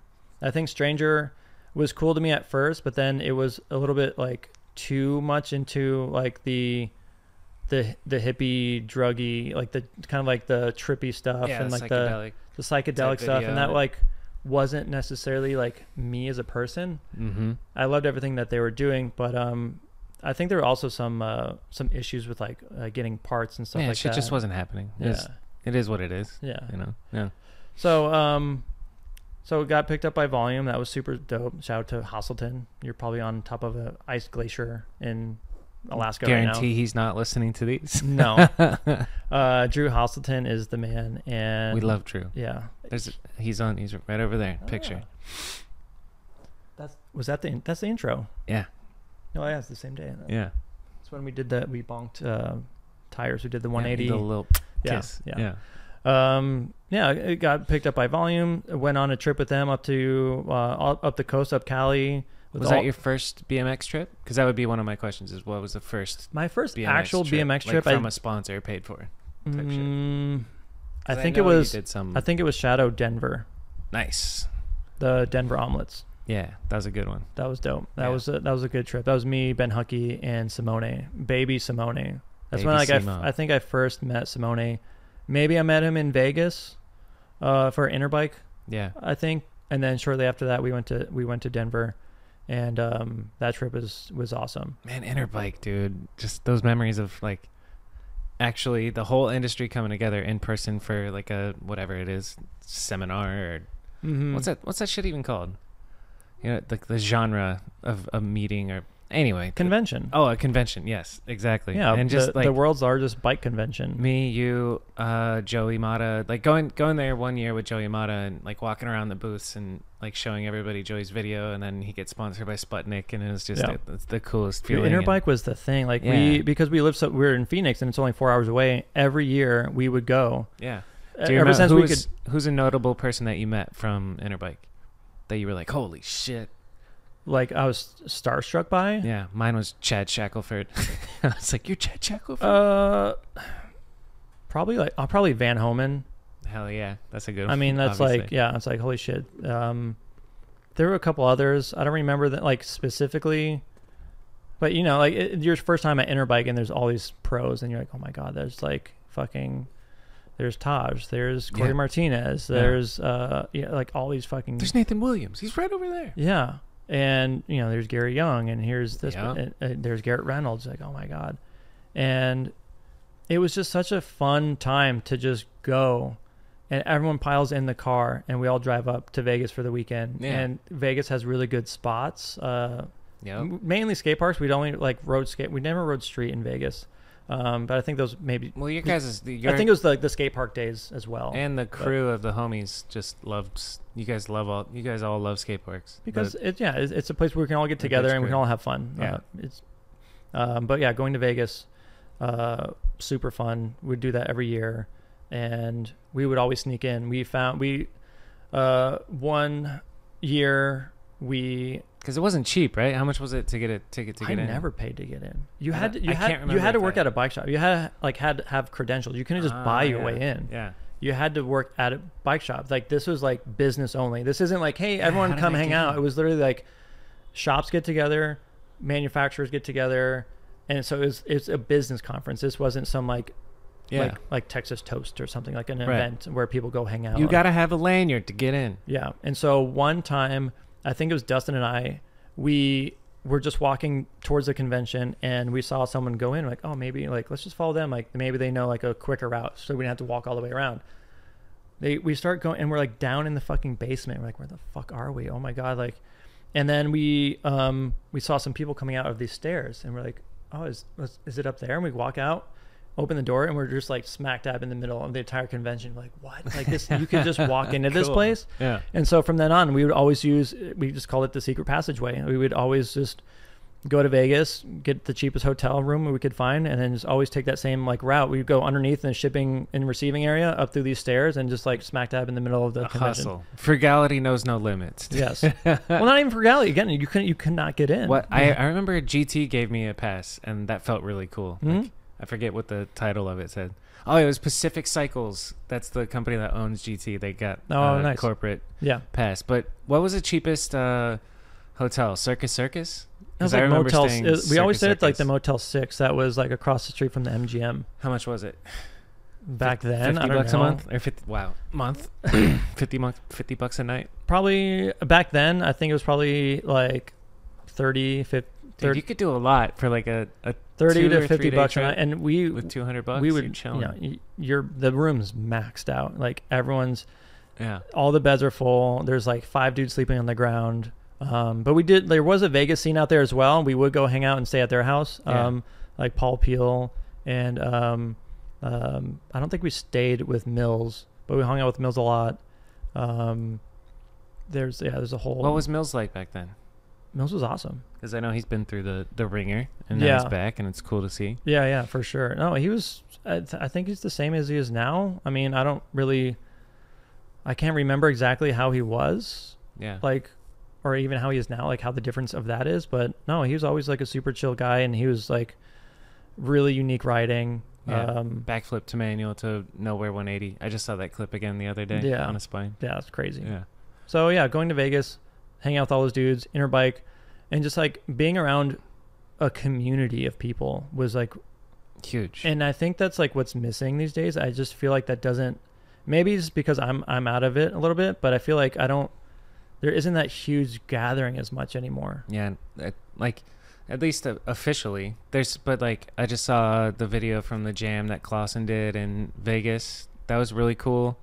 Like, they made a whole bunch. Did you see that? The video? Mm-hmm. That was dope. Yeah. And just shit like that needs to happen more often. Yeah, and- more more jams, more get-togethers. Like, and I think I think there's a, a resurgence coming. I think I'm we're seeing more of that in the like last Yeah. couple of years. And it's also because we're getting older, so we're not young and like trying to get There's- go to every single event. You There- know? yeah, there's probably I think jams. there's a lot probably a going on, jam yeah. every every other weekend. I just don't even know about it. I know Unity out here is doing a bunch of stuff that I haven't been to, but I, I'm glad that they're actually doing stuff. That's cool. Um, who else out here is doing shit like hosting events? What was the latest? I don't know Unity. Oh, the Skunk Bros are killing it. Like they did a yeah, Smoker Day m- memorial. yeah. They, jam. they've been having some get-togethers, barbecues at the Wedge, stuff like that. yeah. just good wholesome shit. You know? it's yeah it's it's what really uh, brings everyone together and some something that we all have in common and can relate to and just have fun and It's kind of weird how these these little kid bikes gives you a family around the entire world. oh it's so instantly. I mean I, I could go you could drop me in any city and i could just go to a skate park and like have a friend. Yeah.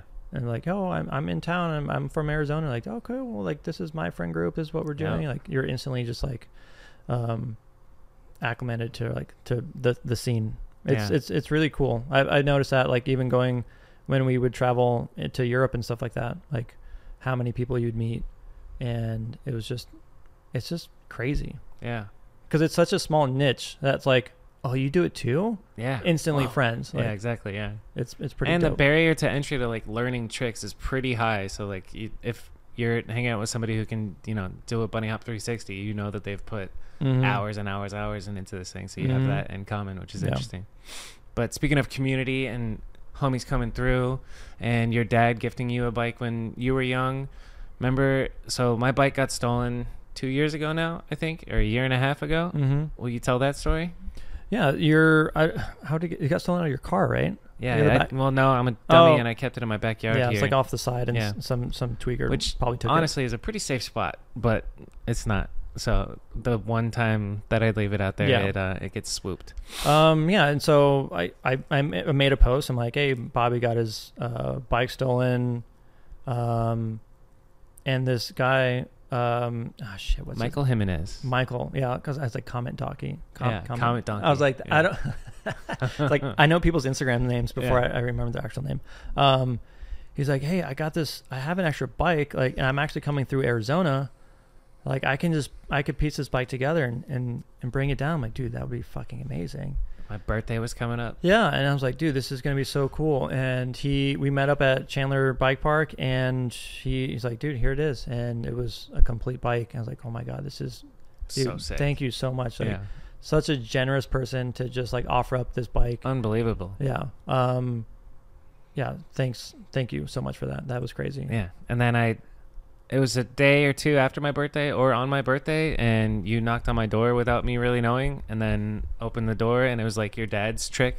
There's something out here. Oh yeah. there's, there's something out here for you. And over by where my old bike used to be, That's hilarious. Yeah. A it's- brand I did the same move. Yeah. like, yeah. like father like son. Yeah. You did the move. Hey, come out here. Look at this thing. Like, Yeah. what, what the hell are you doing here Is for? this for me? I'm gonna cry. yeah. Like I got you a bike. He's like, no, you didn't. I'm like, yeah. It's a pretty dope bike, and it's Yeah. held up held up pretty well. Yeah. Pretty sweet. Um, so let's I, I don't let's see. Of all the video parts that you filmed, what's your favorite? Hmm. Favorite video part. Um, I feel like I really liked Volume Two. Yeah, that was a good one. That was a good one Mastroni. because that was that was an. It was like a mixtape of several people, but I wasn't. So I had like a mixed part in uh, the finer things Right, with, with Josh. With Josh. yeah. Um, but so this was like kind of like my first like standalone uh, part with them, Yeah. and I really liked that was like my just like my newest clips. I think I don't know. I, I really like that part a lot. Yeah. Um, Shadow, I put a, a ton of work into that. That was years of work. Uh, what could go wrong? I really liked a few of the clips in there. I think the the bangers, one of the ones I was, I was definitely most hyped on. The ice up to ice, Ice, down up to ice down. Yeah. on the wedge rail. Yep. Um, Ooh, that's a good clip. that's a yeah. How long did that take? Not long actually. Surprisingly, it didn't take too long. Probably like maybe like an hour at the most. Pretty good. I think like of like getting there. Like I, I don't think I only tried it like maybe like twenty times or something like that. That's a crazy one because like looping out at the top and you just sack yourself on the rail. Like I'm traumatized by that from breaking my tailbone doing Mm. that on an ice pick on I don't rail. I don't know if I did loop out. I probably did at some point, but I feel like I've I've done so many manuals in li- in my life, and I know the loop out point, and so like I can I know what's gonna happen. I can just like eject really quick and put my foot Yeah. on the rail or something like that, so I wouldn't like get credit cards. It's a hell of a trick. I have I've only seen maybe a handful of people do it besides you, and not even that many. Like that's a first doing just doing it on a bank on your tire is hard enough, and then to like make that balance point even smaller and do it on a peg going up and that's that's pretty pretty substantial, pretty dope. I still think I really love the um that um intro to or welcome to Shadow. It's probably still one of my favorites too. The just a video as a whole. Yeah, I just, I just Yeah. the, the writing in that the the fakey table. It's like the the yeah, first dude. fakey Yeah. table I ever did. down a seven stair or And, six yeah. stair. and I don't know if I've like really even done like a better one than that. Yeah. Well, there's still time for mediocre too. We'll get another one in the books. yeah. I think we can get another figgy table in the books. We'll, It's just yeah, a matter of we'll, we'll, deciding we'll to get one in there. Film. Yeah, There's two tapes over there that I need to capture still, and like maybe two that are still full that I need to log. Dope. It's it's on the back burner, you know. But whatever. Um, of all the tricks that you've done, you mentioned the ice up to ice back down and the fakie table. What's a what's your standout like trick, single clip that you're most proud of throughout your it was career? it was a clip that Chadwick filmed, and it never went anywhere because it was right when it was after. Uh, Nobody uh, has seen it. no, I it, it- it's come out. I Okay. posted it. Okay. Um, but it was meant to just kind of like stack on, on some clips, uh, stack start stacking clips, and it just never got used. And it got to the point where like past beyond the point where like I was still like writing avidly, yeah. and I asked Chadwick for the um to send those over. He's like, yeah, I still got them. And it was the it was at the Um, we called it the Bash's Ledge. It's now like capped as a huge like. yeah, yeah, yeah, yeah. It's the 180 Smith half cab manual 360 switch Smith to 180 Yeah, yeah, yeah, yeah. That's a pretty good I was one. stoked on that one. Yeah. I think I don't know at the time because like shortly after that, um, Alex Donnachie Came around and started doing all that crazy did one, shit too. and I think Smiley did one shortly after that. Um, you might have been the first. or maybe it was maybe they posted it and that's what triggered me to go back and find the clip or something like that. But yeah, I, yeah, I I'm not gonna say that I was the first one to do it, but I, I definitely know like in my head I never at the time I never saw anyone do that. I'm gonna trick. say you're the first one to do it. I'm sitting next to a freaking legend, dude. I was really surprised that I pulled it off. I was not expecting it. Um, I think I was just I was just doing 180 Smith something, It's you just start spinning and then whatever and then I happens. just I just add more stuff to it. Yeah.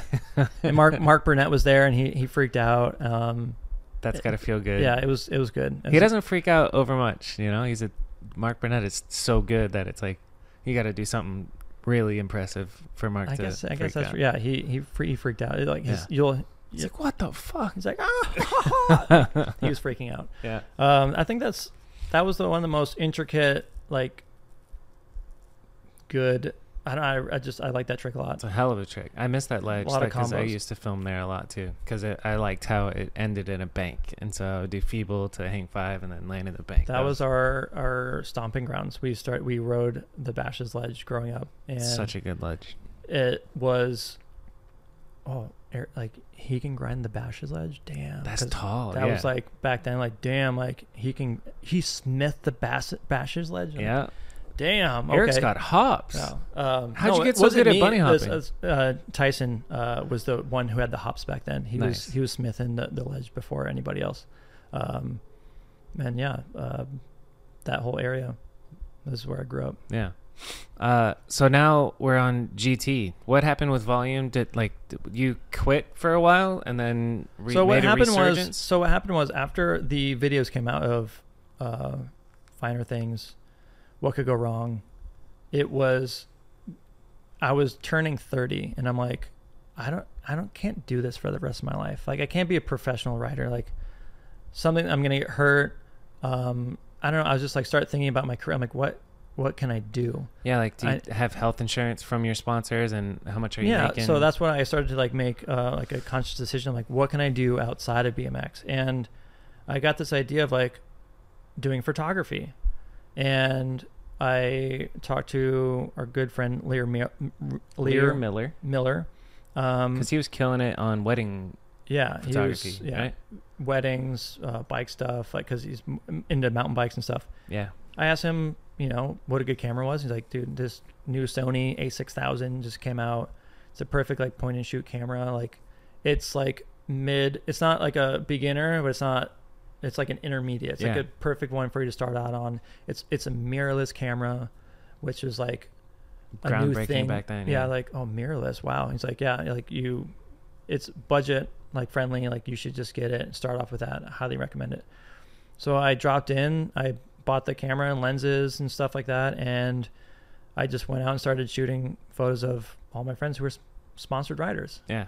And the first trip we went on was it was actually for the premiere of What Could Go Wrong in New York, and I was just taking pictures along the way, and we're riding up the Williamsburg Bridge, and I just see we're about to go in. I just see like the depth of field of like how long the the bridge was, and I'm like, Simone, could you do like a hop kickflip or something, or like just something like steezy?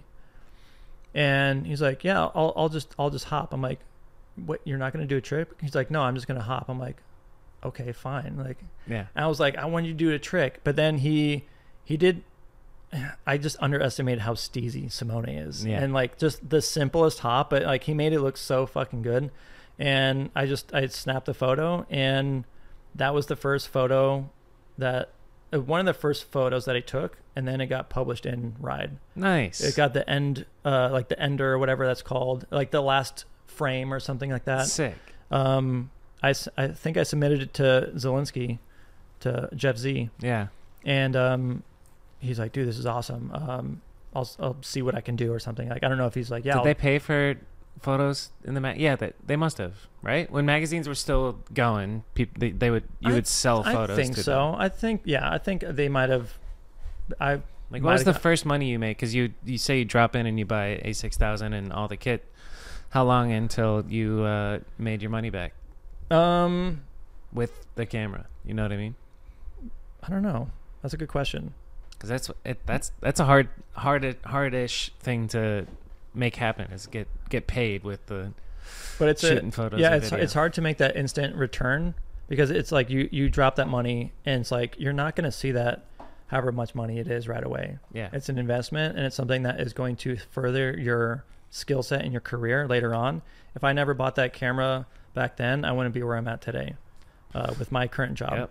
Um, and so me dropping in on that and just taking like a you know a shot in the dark and just like I'm just going to try this out. yeah, And I was very fortunate enough to again be around sponsored riders and to know people in the industry and know uh, Jeff Z yeah. and people who worked for a ride, you know, and say, "Hey, what do you think of this photo?" And people are, people said I had like a, a naturally good eye, like straight from, and that was like sure the do. feedback I got right away. I'm like, "Oh, okay, like maybe I can do this." Because you're a perfectionist and you have OCD, and it's the Well, and- beautiful thing. Yeah, and I'm a very visual person, so Oh. me watching shows, TVs, like I guess I can just I can see things visually and just like, "Oh, this looks good." Yeah, your composition is amazing. You have a So good eye for yeah, lighting. so that that kind of like catapulted my photography and seeing it, my photo being published is like, oh shit, like this is possible, like this is cool, like people like my stuff. So I started doing more with it. I started to work with Shadow. I actually went on a trip. We went to California as like a photographer. nice. I I don't know if I did that with with volume or not. Was it like a like- writer slash photographer type was, deal? Yeah, it was Or- both, but yeah. I was mainly, um, mainly photographer, and um, it was with Simone, um, Lashawn, uh, Jono, I think was there, and then Sick. Johnny Ice Is this and when? Chadwick. Is this when the infamous session on the drop with the palm tree where Jono would it Austin Augie I think no, 180 it, it. was not, it wasn't that trip. This was the trip we went to the high school with the bank that um, that Matt Ray did the cab seven off of. Oh yeah, and he did yeah, the cab yeah. five bar. Yeah, yeah, Um, that shit was crazy. yeah. um wild and um yeah that that's just started my photography career and i started shooting photo i got a couple photos in magazines um i got the cover of like the hang tag of the complete bikes for Sick. Subrosa is uh lashawn doing an ice to bar Yeah. at that flat rail behind the asu um, flour mill um so every single complete bike for Flour Mill? What? The one across like a rock gap that I never went to? Yeah. no? Mhm. Yeah? Okay. Yeah. I never went to that spot. I No. never saw it. Anyway, go on. Um, yeah, that was that was that was on every single hang tag, like every complete bike. So if you went to Gordy's and they had like if they Yeah, had you see Eric's five picture. five That's pretty cool. Subrosas, it, like my photos on all of them. Yeah, like, damn, this is that's pretty pretty rad. cool. Um, got a couple posters, my photos on um, a Sunday shirt, Yeah. um, The Brett Silva one? the Brett Silva Yeah, the toboggan, and that was like they were in town, they were just riding around, and I just like met up with them, and I brought my camera, and All He's like- happenstance. he's Pretty like- sure I was there. I can't Maybe I remember was- if he was if he filmed that or if I think I just saw through like the little brick. There's like an opening in this like kind of like yeah, just a doorway, natural and I think I told him like frame. because he's just toboggan master. You can like Yeah. toboggan your face off. So I was like, could you toboggan over this? He's like, okay, sure. And just like the way it looked, and it just it came out super dope. And I just sent it to Sunday, and I'm like, That's one of the best photos ever. It's awesome. yeah, like the architecture and the lines and all that stuff. Like I was like, damn, this I is wonder. I feel like I was living with you, and I got to see you behind the scenes, looking at whether it should be black and white or in color, and I can't remember. I think I was living with you when you shot that. Anyway, I sent it to Sunday with the because like the the ledge or like the wall was like orange. a, purple oh, purple. Okay. and like the sun uh, was hitting where he was at was like kind of orange so i'm like oh phoenix sun i'm like i thought it was cool yeah, but purple and orange are ugly I disagree. blue and orange are Blue good and orange is and good, so yeah. they literally changed the color to blue Smart. and i was like damn okay i was Yeah. like at first i was like wait they changed like that's not what i sent them and then I, i'm like oh actually this is fucking amazing so better, yeah, yeah. i don't know whoever whoever at sunday maybe it was walter Yeah. I don't know if Walter's Got a good was- eye. Yeah, or Well, that's like a common theme in cinema and photography is that uh, actually it's almost like overblown out at this point, but the the blue orange contrast, the color contrast they call it. Like you look at the primary colors and then Yeah. whatever's opposite, Well, you already know. Yeah, well, skin tones are naturally uh, uh, an orangish hue, um, whether it's lighter or darker. It's in like the orange range, so naturally blue contrasting behind you. Yeah. That's why the blue behind you on your on your wall it looks Yeah. fucking great. Oh yeah. By the way, he shot the cover for uh, our pod, this podcast. Yeah, Here. what do you know? What was the first paid gig outside of uh, I feel like I BMX? had that just pulled up recently. Uh, first gig outside of Yeah.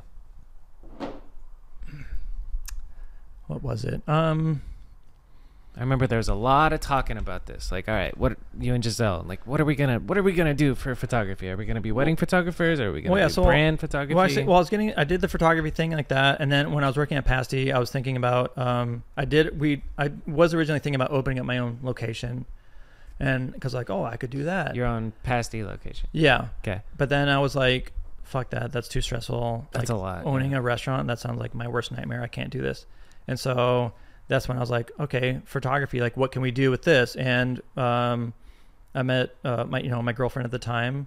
We were, you know, Giselle and I, well, my wife now, but we were dating. Mhm. we would go out on the hikes and stuff like that and take photos of like you know scenery and things like that and Oh we yeah, you became a nature. yeah we did like the the Yeah. nature like kind of travel uh type perfect of stuff Instagram boyfriend.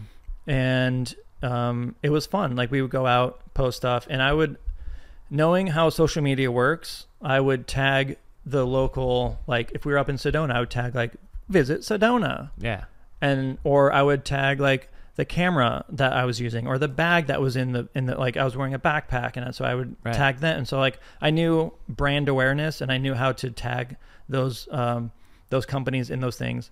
And uh, you know quite a few of those brands would repost our stuff. Yeah. like oh like That's cool. Like interesting. the Sedona place like reposted our photo, and then um, there's a, another local company called Keep It Wild. They were all about hiking and traveling, Right, and yeah, like I've they have all the clothes and merch. And we would tag their stuff. We would buy, we bought their own shirts. We didn't get them for free, but we would wear them in in the in the shots and just tag them in it, and they would repost it. So that's Yeah. like a way to get recognition as a Social media hustle. yeah. Because you did kind of, I don't know, I you know, I haven't been like following your social media, but I know that there was a period of time where you went from like ten thousand to where you're at now, 25, 30,000, maybe more.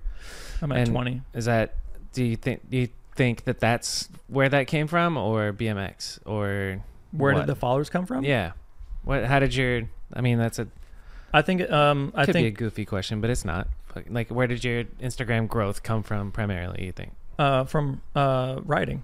Yeah. primarily all writers. Um, yeah, from just posting videos, posting photos. Again, I un- really understood brand awareness. So when I was sponsored by Shadow, I would post Shadow related things, or I would post GT things yeah. because I not only knew that I was helping them out, but then they would repost my stuff. yeah. And so when a bigger brand that has way more followers sees my stuff, or like uh, the people following them sees my stuff, like oh this guy's cool, like yeah. oh he oh it, so it's just like getting that awareness like seeing like getting my name out there and my what i can do out there and so people would see my stuff like oh i want to follow this guy too What do you say to people who think that your reels are corny? um I, they definitely are pump up the jam, pump it up. yeah they're 100 so that was when i i first got into tiktok um last summer and i you know i was going through this time where i'm like i don't know what i want to do i don't know what i'm doing with my life like this is like before uh, the the pace thing and i was working at the at the bar for so long and i'm like we just got out of the fucking pandemic and i'm like what am i what am I doing? And I was like, I kind of want to just like ride again. I think this would be fun. And Giselle's like, you should do it. Like, I know like you understand how it all works.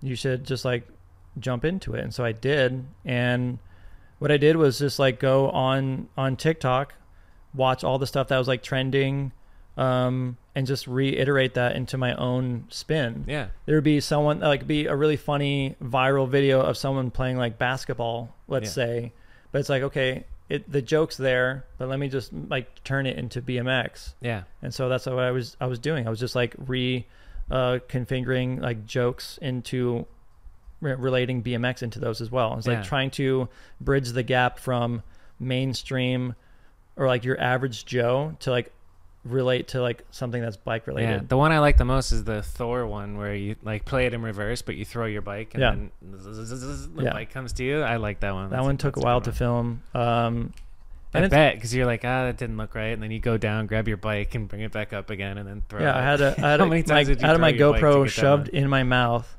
um, to film that. And vertically. Vertically shut. You no, know what I'm saying? No. Oh no, maybe no. I don't think it was.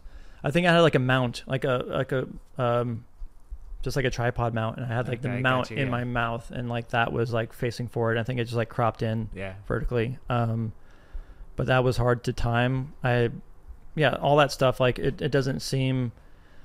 It it seems easy, but it's like it's a whole process. But same thing as like going out and learning a trick or doing a, a line. Yeah. It takes a long time, and Yeah, it's the get it same right. thing. Especially if you know what you were trying to accomplish, and you know, like, yeah so my, "Ah, that's my it. goal through that whole time and uh i still do it sometimes but uh, definitely back then was to i wanted to i felt like there was this gap missing as far as like relatability in bmx because if you watch someone doing um like that trick the 180 smith half cab manual 360 smith 180 if you show Yeah, that to you're like like- your sister she'd be like Oh, neat. oh cool Yeah. you didn't know like that how much time and effort and like went into that. How intricate. But then if you if you're just like riding down the street and you did a bar spin over a puddle and there was like a cool reflection, like oh that's so cool. yeah, yeah, Like so I was like I feel like there's this I want to bridge this gap and I want to get more people aware of BMX and think that BMX is cool again.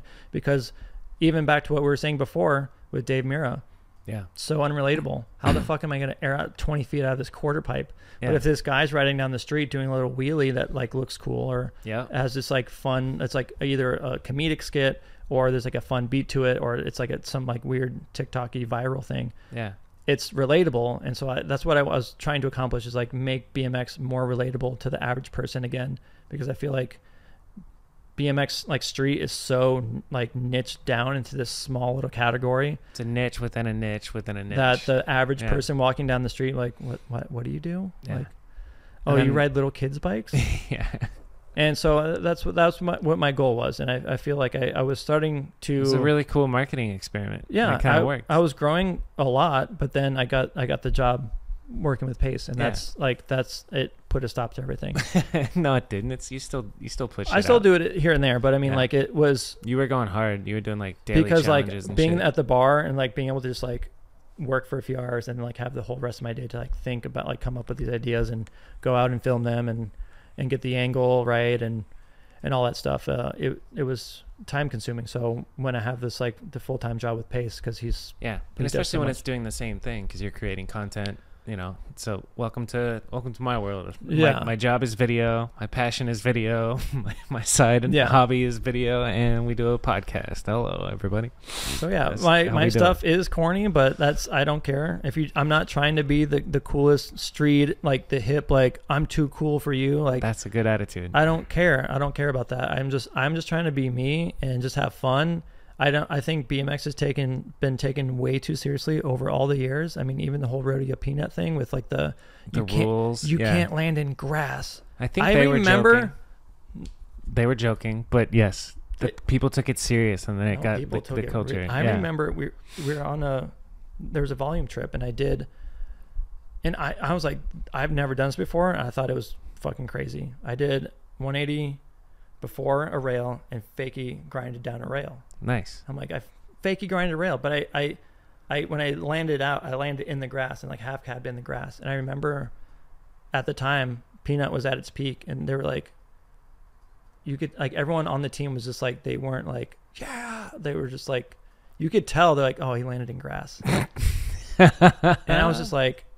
I I think I don't Is know. that Someone, clip seen the light of day?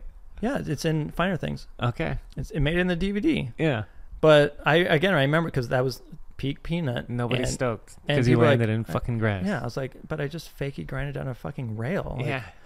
Um, so yeah, stupid. th- I yeah, I, I think um, BMX takes things a little bit too serious. I think it should be fun again. It should be goofy. It should be it's creative. You should be able to do whatever you want. Yeah, Um, and you are th- able to do whatever you want. yeah, there shouldn't be ignore rules or people who are like- guidelines. I, I think um, uh, seeing people who think outside the box and do things differently, um, as always, have my respect.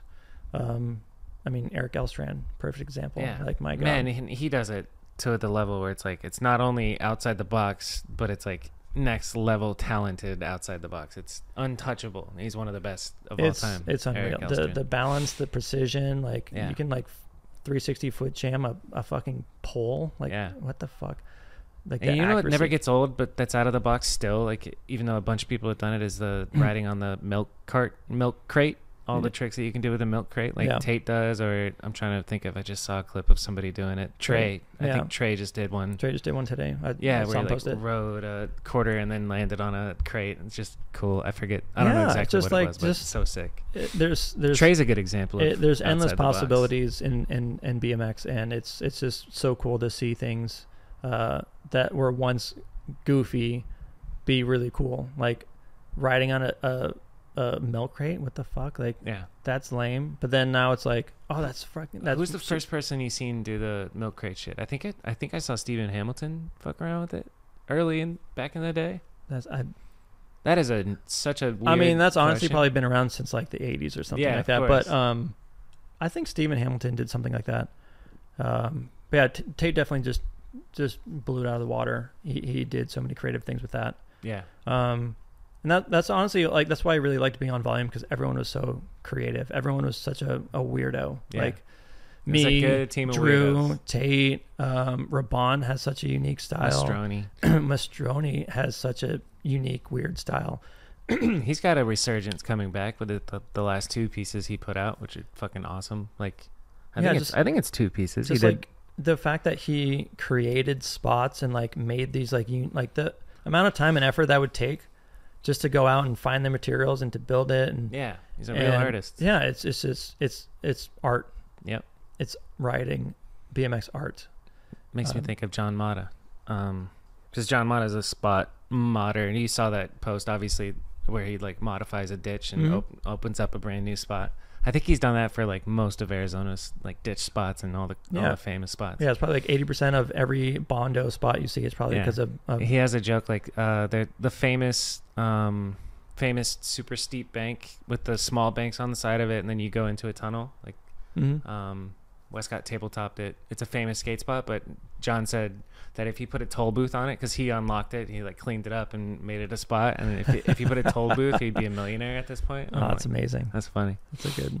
But yeah, there's something liberating about stop giving a fuck what people are thinking about what you're doing and just do what you want to do, even if. And I guess like, that's just always been acknowledge it's corny. I guess that's always better. been me because I got made fun of so much uh, when I, first started writing um, because I was like, oh, Eric's just dancing around on his back tire, Yeah. just like I've made fun of you so much. just much. doing, you know, like you know, doing this and that, and like it being goofy. I'm like, I don't know, I just there goes the Energizer Bunny. Spinning just- around like a tornado. I just liked having fun and not taking it too seriously, and I've never been the biggest like banger trick type of person. Yeah. And it's like I'm just gonna do my own thing. I'm gonna be different and stand out, and um, just do my own thing. I had a lot of fun with that. So to bring this full circle, you're on GT again. What? How did that happen? And what's the plans? Like, what's what's going on with that? So um, yeah, so after the photography thing, I I kind of just like faded away from being sponsored. You know, like I I wasn't getting paid. I wasn't getting anything. I mean, if I asked them for something, like they you know, would hook me up. There's actually a time where um, my bike got stolen just before my uh, bachelor party, where we went to Woodward, Damn. Yeah. and my bike got stolen like uh, like three or four like a month before maybe, and I'm like, fuck, I don't have a bike, and I hit up Castillo, and I'm like, yo, like. Is it too much to ask? Like, uh, my bike got stolen. Is there any way like I can get like a discount or something? And um, like, yeah, I'll I'll send you like you know frame, fork, and bars or whatever. Like, I'll send you like the whole thing. And I was like, oh my god, thank you so much. Like, Castillo's the man. Yeah. Like, hooked it up, and I think he also understood that like, oh, it's why I needed it because like my bachelor party. He's like, I think that was maybe like a Yeah. wedding gift as well, maybe as well. That's so dope. um, and then Shadow hooked me up with all new like uh, All parts. things that you need. Yeah, so I had a brand new bike. Um, but then so that was like I think another like two years went by since then, and um, then I just started to like wanting to get back into writing again, and I just I think I had a conversation with Z randomly, just talking to him about it. Um, I I talked to Albert and I talked to Demarcus about GT. and Like, how do you like it? Like, because Albert was on Volume, was on on GT. Yeah. Um, no, not Albert. Sorry, Demarcus was on Volume, went to G- GT. Tate was on Volume, went to GT. And I just asked them like, "How do you like it?" And they're like, "Oh, I, lo- we love it. It's great." Um, Jeff Z's the TM. yeah, Jeff Z's, uh, you know, the TM. Um, I just, I liked that they were um, doing stuff with like, you know, like the, the mountain bikes and stuff like that. And I, Yeah. I saw them like, uh, what Ben was doing was like growing the brand. I, s- I saw what they were doing. I'm like, oh, that sounds fun. Like, I just, so I just hit up Z. I'm like, hey, would you like, would it be cool if I like represented some of the GT stuff again? And he'd be like, oh, dude, that'd be awesome. And so I just, um, uh, they sent me out some stuff and that's kind of it just took off from there. I got, I got, I built up my bike.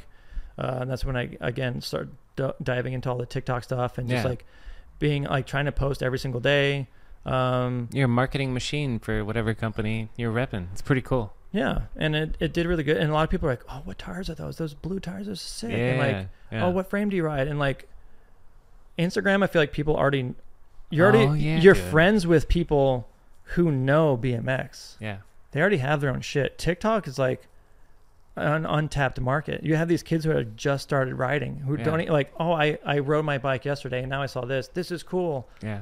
And so I saw that's where I also saw the opportunity to dive into TikTok is like I want to branch out and reach the masses and try to get kids into riding versus trying to make the people who are already pros and good at writing happy. Yeah. I want to get more people into it and experience what I've experienced in my life and the joy and the gratitude like the like how fun it is and like all the places you get to travel and all the things so i was like i would i want to reach a broader audience and so that's why i did the whole tiktok thing That's dope. so many kids were asking me like what frame do you ride like Yeah. what how like how What do pump did you use for the jam? yeah how do you do this or how do you do that I and gotta look at your TikTok. Let's.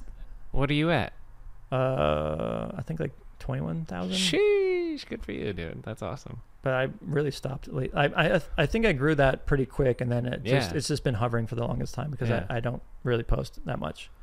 Eric Ballman. Eric, everybody go follow Eric Ballman on TikTok. Eric dot, Eric Eric dot, dot Ballman. somehow there's an Eric Ballman out there. I'm like you motherfucker. Twenty one point three. Ride bikes have fun, baby. Pump up the jam. Two point. You got three million dollar ones. That's awesome. Or mil, dollar million views. That's great. Yeah, I have a yeah. There's a couple of viral ones. Um, Yeah. and it was just again, it's just it's just having fun and it's just trying to get the public to understand BMX and get, get kids hyped on it. Um, that's all. That's all my purpose was. Is I want to get more kids into it, and being the cool guy, the guy who's so unrelatable, the guy who's like. It's just unrelatable to a, a 10, 12, 13, 14 year old. Yeah. And so you might think my shit's corny. But a thirteen year old doesn't, or even a thirteen year old could. But fuck them. like, Yeah. it, it doesn't matter. but that, that's what again that's that's what i was trying to appeal to is like i just want to get kids hyped on bmx i want to get kids into bmx and i want to see this industry grow not be stagnant Yeah. Because there's there's no growth if you don't if you're not getting the kids into it you're going to have this shelf life of like the people who are already in it are just going to be there Right. Yeah. That's not gonna keep. yeah, and I think that's where there's such a big surge in like the early 2000s was because it was X Games. It was, you know, uh, all those like mainstream things are on MTV. Extreme sports were super big, like in the media, Yeah. and now I don't feel like it, It's not extreme there. sports isn't mainstream anymore. So It's interesting. I don't know, if, like, what is mainstream? You know, like, is it because there's no mainstream TV? There's more viewers on Garrett Reynolds' Instagram than there is on ESPN on, a, on any given night. You know, like it's a weird, weird, different. there's there's a shift sup- now. Every everybody is their own celebrity, and it's everybody's in their own little world Mhm. bubble. But I agree with what you're saying. Like, getting more kids into it is pretty dope. That's a cool mission that you got going. Yeah, I just I, I I that's what yeah that's what my goal was. I, I think that's something uh, we need- Is we not need- was. It's still going. true. Yeah, Just like once, one- riding once or twice a week. That's all. That's all you need. Yeah, I, I the balance. Yeah, I, I just want to see it grow. I want to see more kids get into it and just have fun yeah. and get, get kids off the fucking playing video games. Get kids out of like, you know, getting into like we, that was the thing. Like we always get kicked out of skate parks by the cops and we're like, yeah, what do you so want us to do? Like we could So go we could go behind the fucking Yeah. mall and smoke weed or something. Like spray paint. You know. or but we're out here being productive and being athletic and like being healthy. Why are you so like hating on it so much? law is the law. Yeah. Yeah. So I remember that whole ordeal. So there I was think a, Arizona skate parks were like ruthlessly anti-bike for a long time. Now it's kind of chilled out, except for a couple of skate parks still don't let bikes in. As far it's taken a long time, but yeah, it's it's it's getting Everybody- there. They finally mellowed out. And I think it's honestly a generational because the kids that are skating now grew up with riders in their parks already. Yeah. So yeah. they already accepted them. Whereas back then it was like a very just like black and white. It's like, you Yeah. know, night and day. You're I'm a skater, you're a BMXer. We're not supposed to mix. Yeah. You got Remember- any um you got any BMX plans for this year? Um no plans. You know me, I don't have plans. Yeah, me neither. um, No plans. Um, I just I I love to ride. I want to. I w- would love to do it more. I think I'm getting to the point where I'll be able to like have um more time to actually do it. I think I haven't created enough time for myself. I think I've you know uh, just haven't been out there doing it. Yeah. So I just want. I would love to create you know more stuff. Uh, whether it's parts or it's just Instagram clips or if it's um, just riding with other cool people. I, I love when people come into town and and, Yeah. and hit me up and, and go ride. Like that's like Brock did that uh, like a month a month ago. yeah. Rode with him, super fun. Um, we honestly just talked for the longest time. We like barely rode. I wish I could have met up with you guys or met up with Brock. Yeah, Um, love Brock, super down to earth guy. And I had this like pretty much this similar conversation with him as well about community and getting kids stoked on riding. And uh, I think he really appreciated our conversation. And I think he's trying to do something similar as well. Yeah. Like he wants to get kids hyped up. And Brock's such like the, the nicest guy, and he's such good a dude. just a good dude. I Yeah. told him I'm like, besides Gary Young, you're like probably one of the nicest guys Yeah. in BMX. Like Dude, speaking of Gary Young, you saw his 11 minute banger part that just came out. Yeah, that's unbelievable. Video of the year. and Video of the year He's year. got to be in his 40s. He's pushing it. I, I don't. I don't know if he's in his 40s yet. I But mean, I I'm think he's- 36. he's I think there. he's at least 40 years older than me. He's got to be like he's 39 or 40. It's. I was. I think back to watching Drop the Hammer on video Google, like, oh my god! and he was killing it back then. But just to see this is just like, whoa! Like, You don't remember him from San Diego BMX? yeah, I don't remember that those SD BMX Yeah. days, the Fudger, Fudger days. That was back in the uh, um, forum days. Yeah. I remember BMX forum and like bike guide or something, but there was so many. There was BMX board, there was the come up board. Like, eventually, there was SD BMX, Midwest BMX, SW Before BMX. social Yeah. media, there were forums. Yeah, and that's where you would post your videos, and people would see your like. That was the first like social media. Like there was a forum, and a hundred views on a video on a forum was like whoa, and then ten comments like keep it up, Canode, and I'm like Oh this is so cool. Yep. Yeah, uh, BMX board. My name was Eric Ballman sucks. nice. Thanks, Eric Chad, Ballman Chadwick. sucks. Chadwick set that up for me. I'm like, can you set up a, a, a thing for me? He's like, yeah, and he just like entered. yeah, like, God damn it. Good. because back then like it was really it was very um only so many people could get in and so like once like he submitted it i was like Huh. i can't i can't get back in so i was like i can't, I Wow. can't change my name or whatever but That's fine. Eric Ballman sucks anyways. yeah it's like trey, Alright. trey jones sucks So we got to do the questions that I hit everybody with. The the Mount Rushmore. Are you prepared? Do you have your all-time Mount Oh, Rushmore should, ready? should we go through the questions or Yeah, let's do it. I'm gonna take a pee break real quick, and then we'll be back with Mount Rushmore. okay i actually have to pee too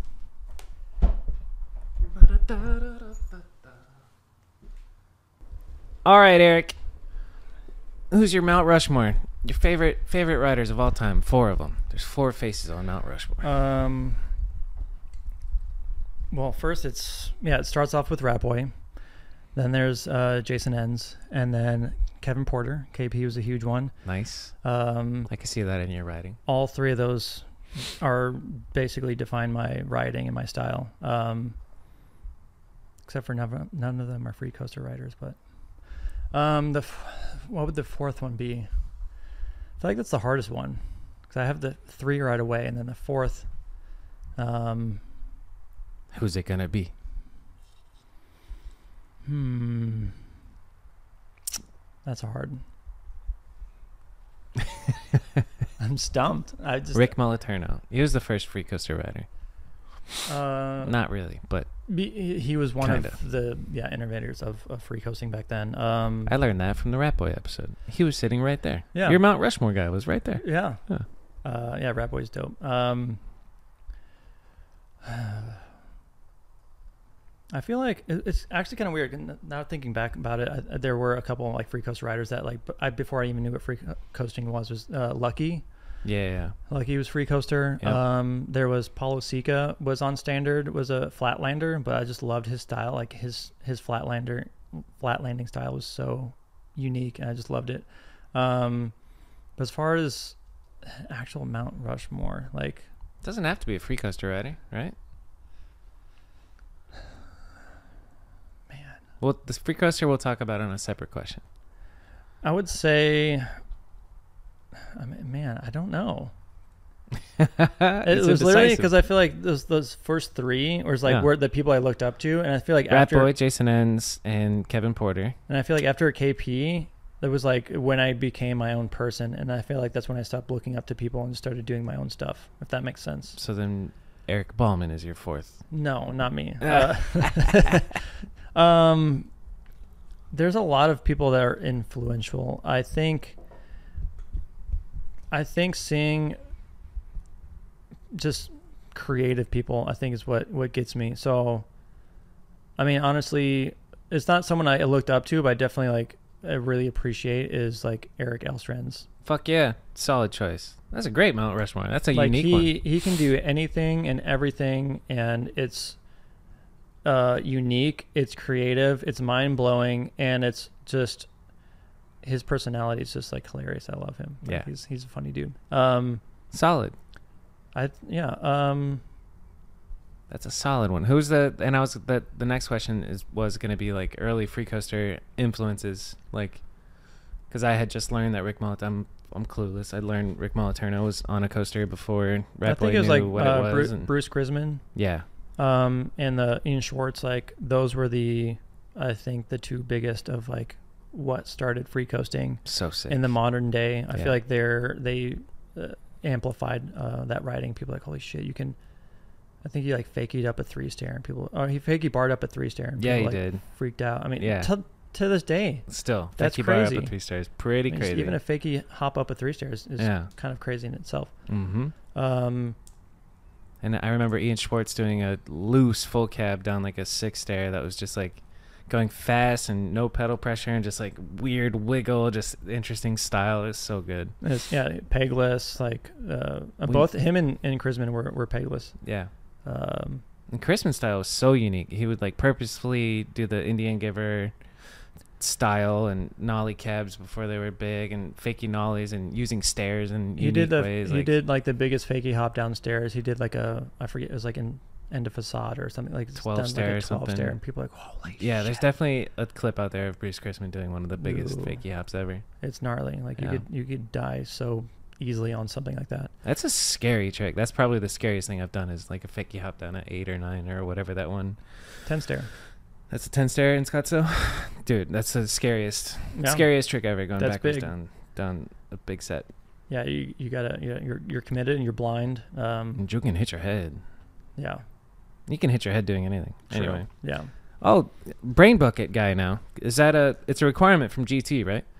It's not a requirement, but it's it's they they don't want to post anything that require or that uh That if- you're not wearing a helmet. that you're not wearing a helmet. They Nice. have they have to post things that are of riders wearing helmets. Yeah. They don't demand it of you. They just say we we can't repost your shit if you're not wearing a helmet. That's pretty fair. That's yeah, not- so it's like crazy. so if if um if I wanted to wear a helmet, I was like, okay, sure. I'm like, that's honestly a, a good reason. Yeah. You know, when when they when I talked to Z, he's like, we do. It's not a requirement, but we ask you that you uh, that you wear it just so we can repost your stuff. But like, you know, you can ride without a helmet whenever you want. But um, just for us to actually repost it. Like we just like we ask that you Yeah. wear a helmet from time to time. I'm like, okay, cool. I'm like, that's honestly like a good reason for me to just wear a helmet. Like Yeah. I just took it as an excuse to I'm like, okay, I'm a helmet guy now. I'm a helmet guy now. And it There's really no winning the argument of like, I don't want to wear a helmet. And it's just like, oh, okay, well, like, why? You know, like I recently had this talk with somebody, and it's just like, yeah, you, you're you're right. It's probably smart to wear a helmet. Yeah. You know. and I went all these years without any pads, nothing. And the helmet was the beginning and then I got I got the worst shinner. I got stitches for the first time in my life, busted open my shin. and Yeah. like, I should wear shin pads. like, why haven't I been doing this my whole fucking life? Yeah. And it's a, a game changer. And I'm like, um, then I was out filming with you, and I rolled the crap out of my ankle, and I was Yeah. out for like a month and a half. And should I, was like, I ankle should get an guards. ankle, brace. Yeah. So now I'm wearing ankle brace, uh, shin pads, helmet. Um, still no knee pads. I might get knee pads because I'm I'm like, I'm already there. Might as well throw on like those the slim Yeah. ones. Um, and I think it's just protecting yourself as you get older. But I wish I I viewed it as a younger kid and because there's the stigma behind it that oh you look cheesy or it's dorky Right, yeah, or yeah. like you look like a fucking nerd. But like how many more days could I have been riding if I didn't like hurt myself? Like the shinners, the busted up knees, the rolled ankles. Like how much more riding could I have done Right, with yeah. that stuff? It's Or crazy how much many more part- tricks I could have tried and not been scared because I know like Yeah. oh I've got pads on. I'm not gonna hurt myself. It's crazy how much of a part of the game is just being hurt. Like BMX doesn't come. You can't reach anywhere in BMX without No. being injured Mm-mm. and going through pain.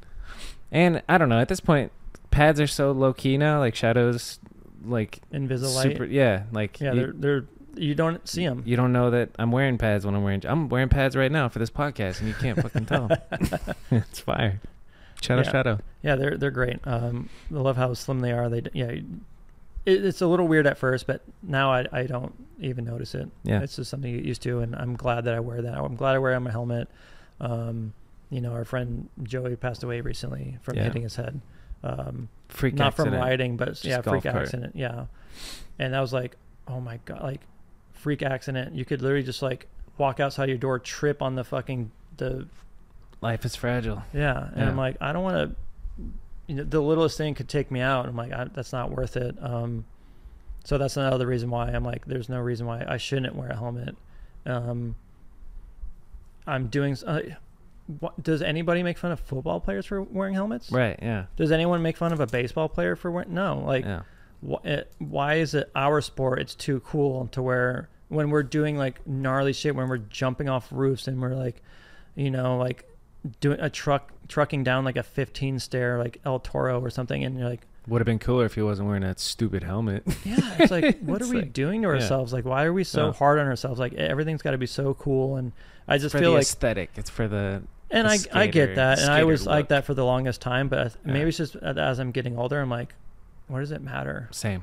Like why? Yeah. Like why did I have that belief? And it's and it's because I feel like it's the other people around you. Er, when everyone says that, you're like, oh yeah, it's it's fucking lame. Yeah.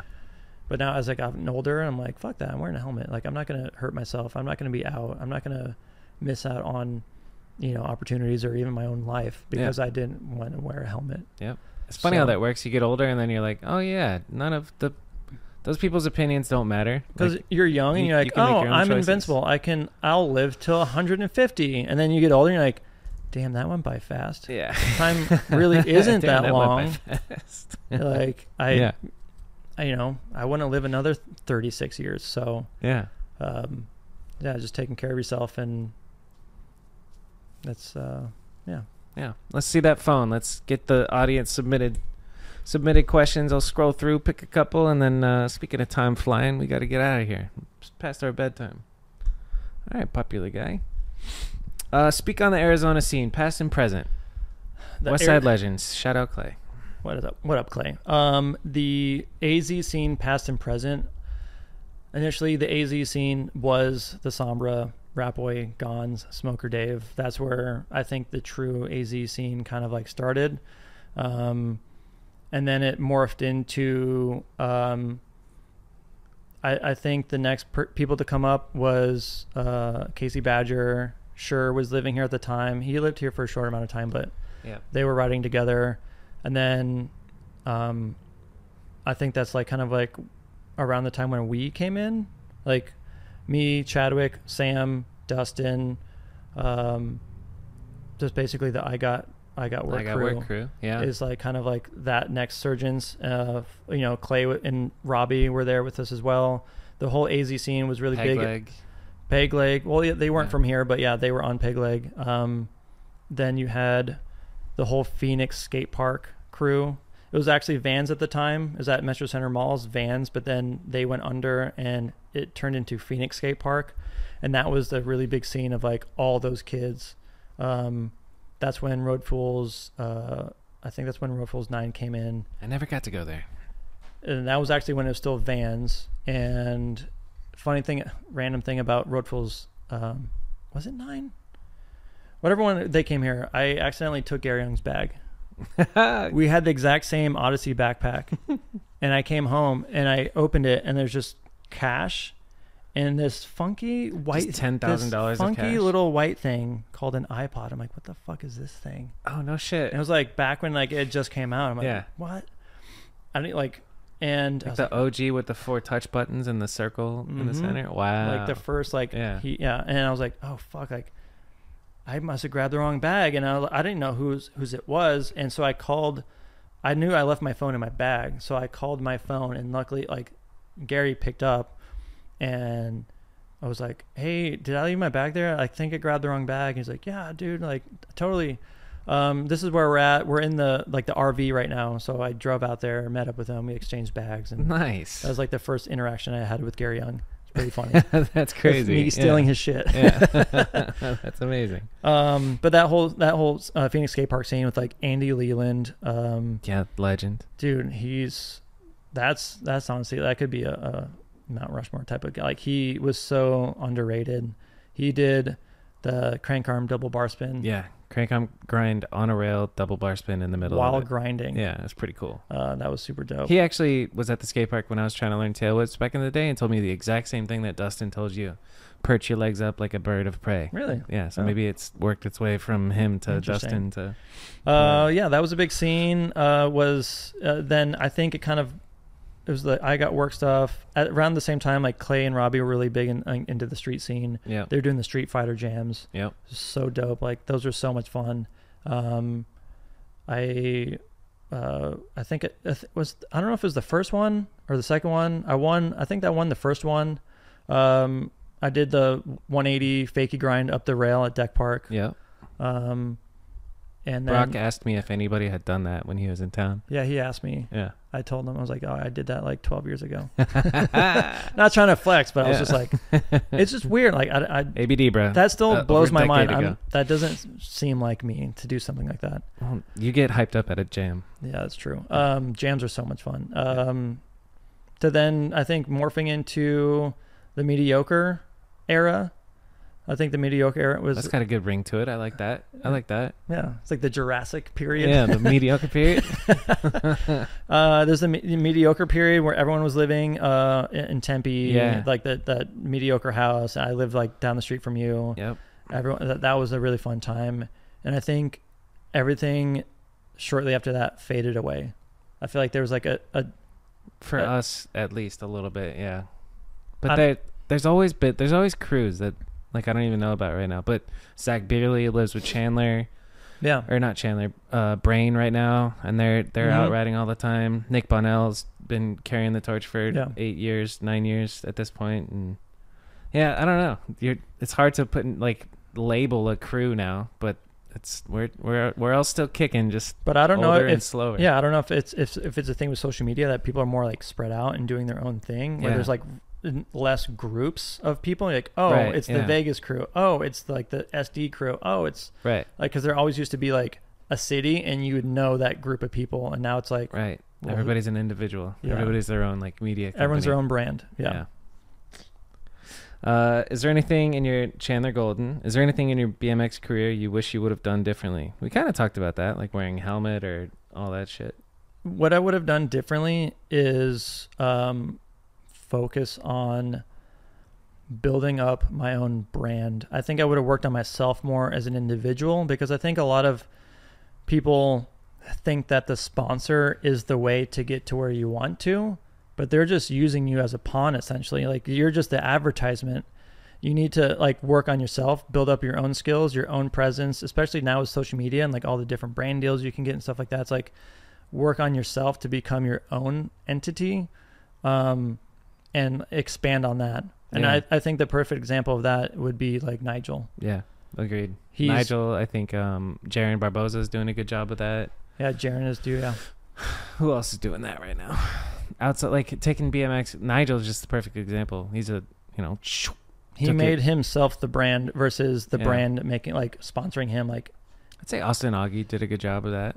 He took- Austin's good. Um, parlayed his BMX Brad- world Brad's- into modeling. actually, oh, you know Brad's what? killing it. Yeah, the actual the reason why I really got back into the whole like the last year getting into TikTok and everything was because of Brad. Hearing his origin story of like coming back into it and going full force and like going hard on social media just giving it a year. and just I like think, just right? going hard on it and now he's at where he's at because he just went full on. Yeah, And my biggest uh, regret is that I I took my my jobs too seriously. I was so worried about income that I'm like I can't I couldn't go full time being a Right. BMX rider. I couldn't just like take off work and go on these trips and like do all these things because I was like so dedicated to work yeah, that I was it wasn't I wasn't able to grow as a rider and do more things and go on more trips, but that's its own thing. Yeah. So I got work.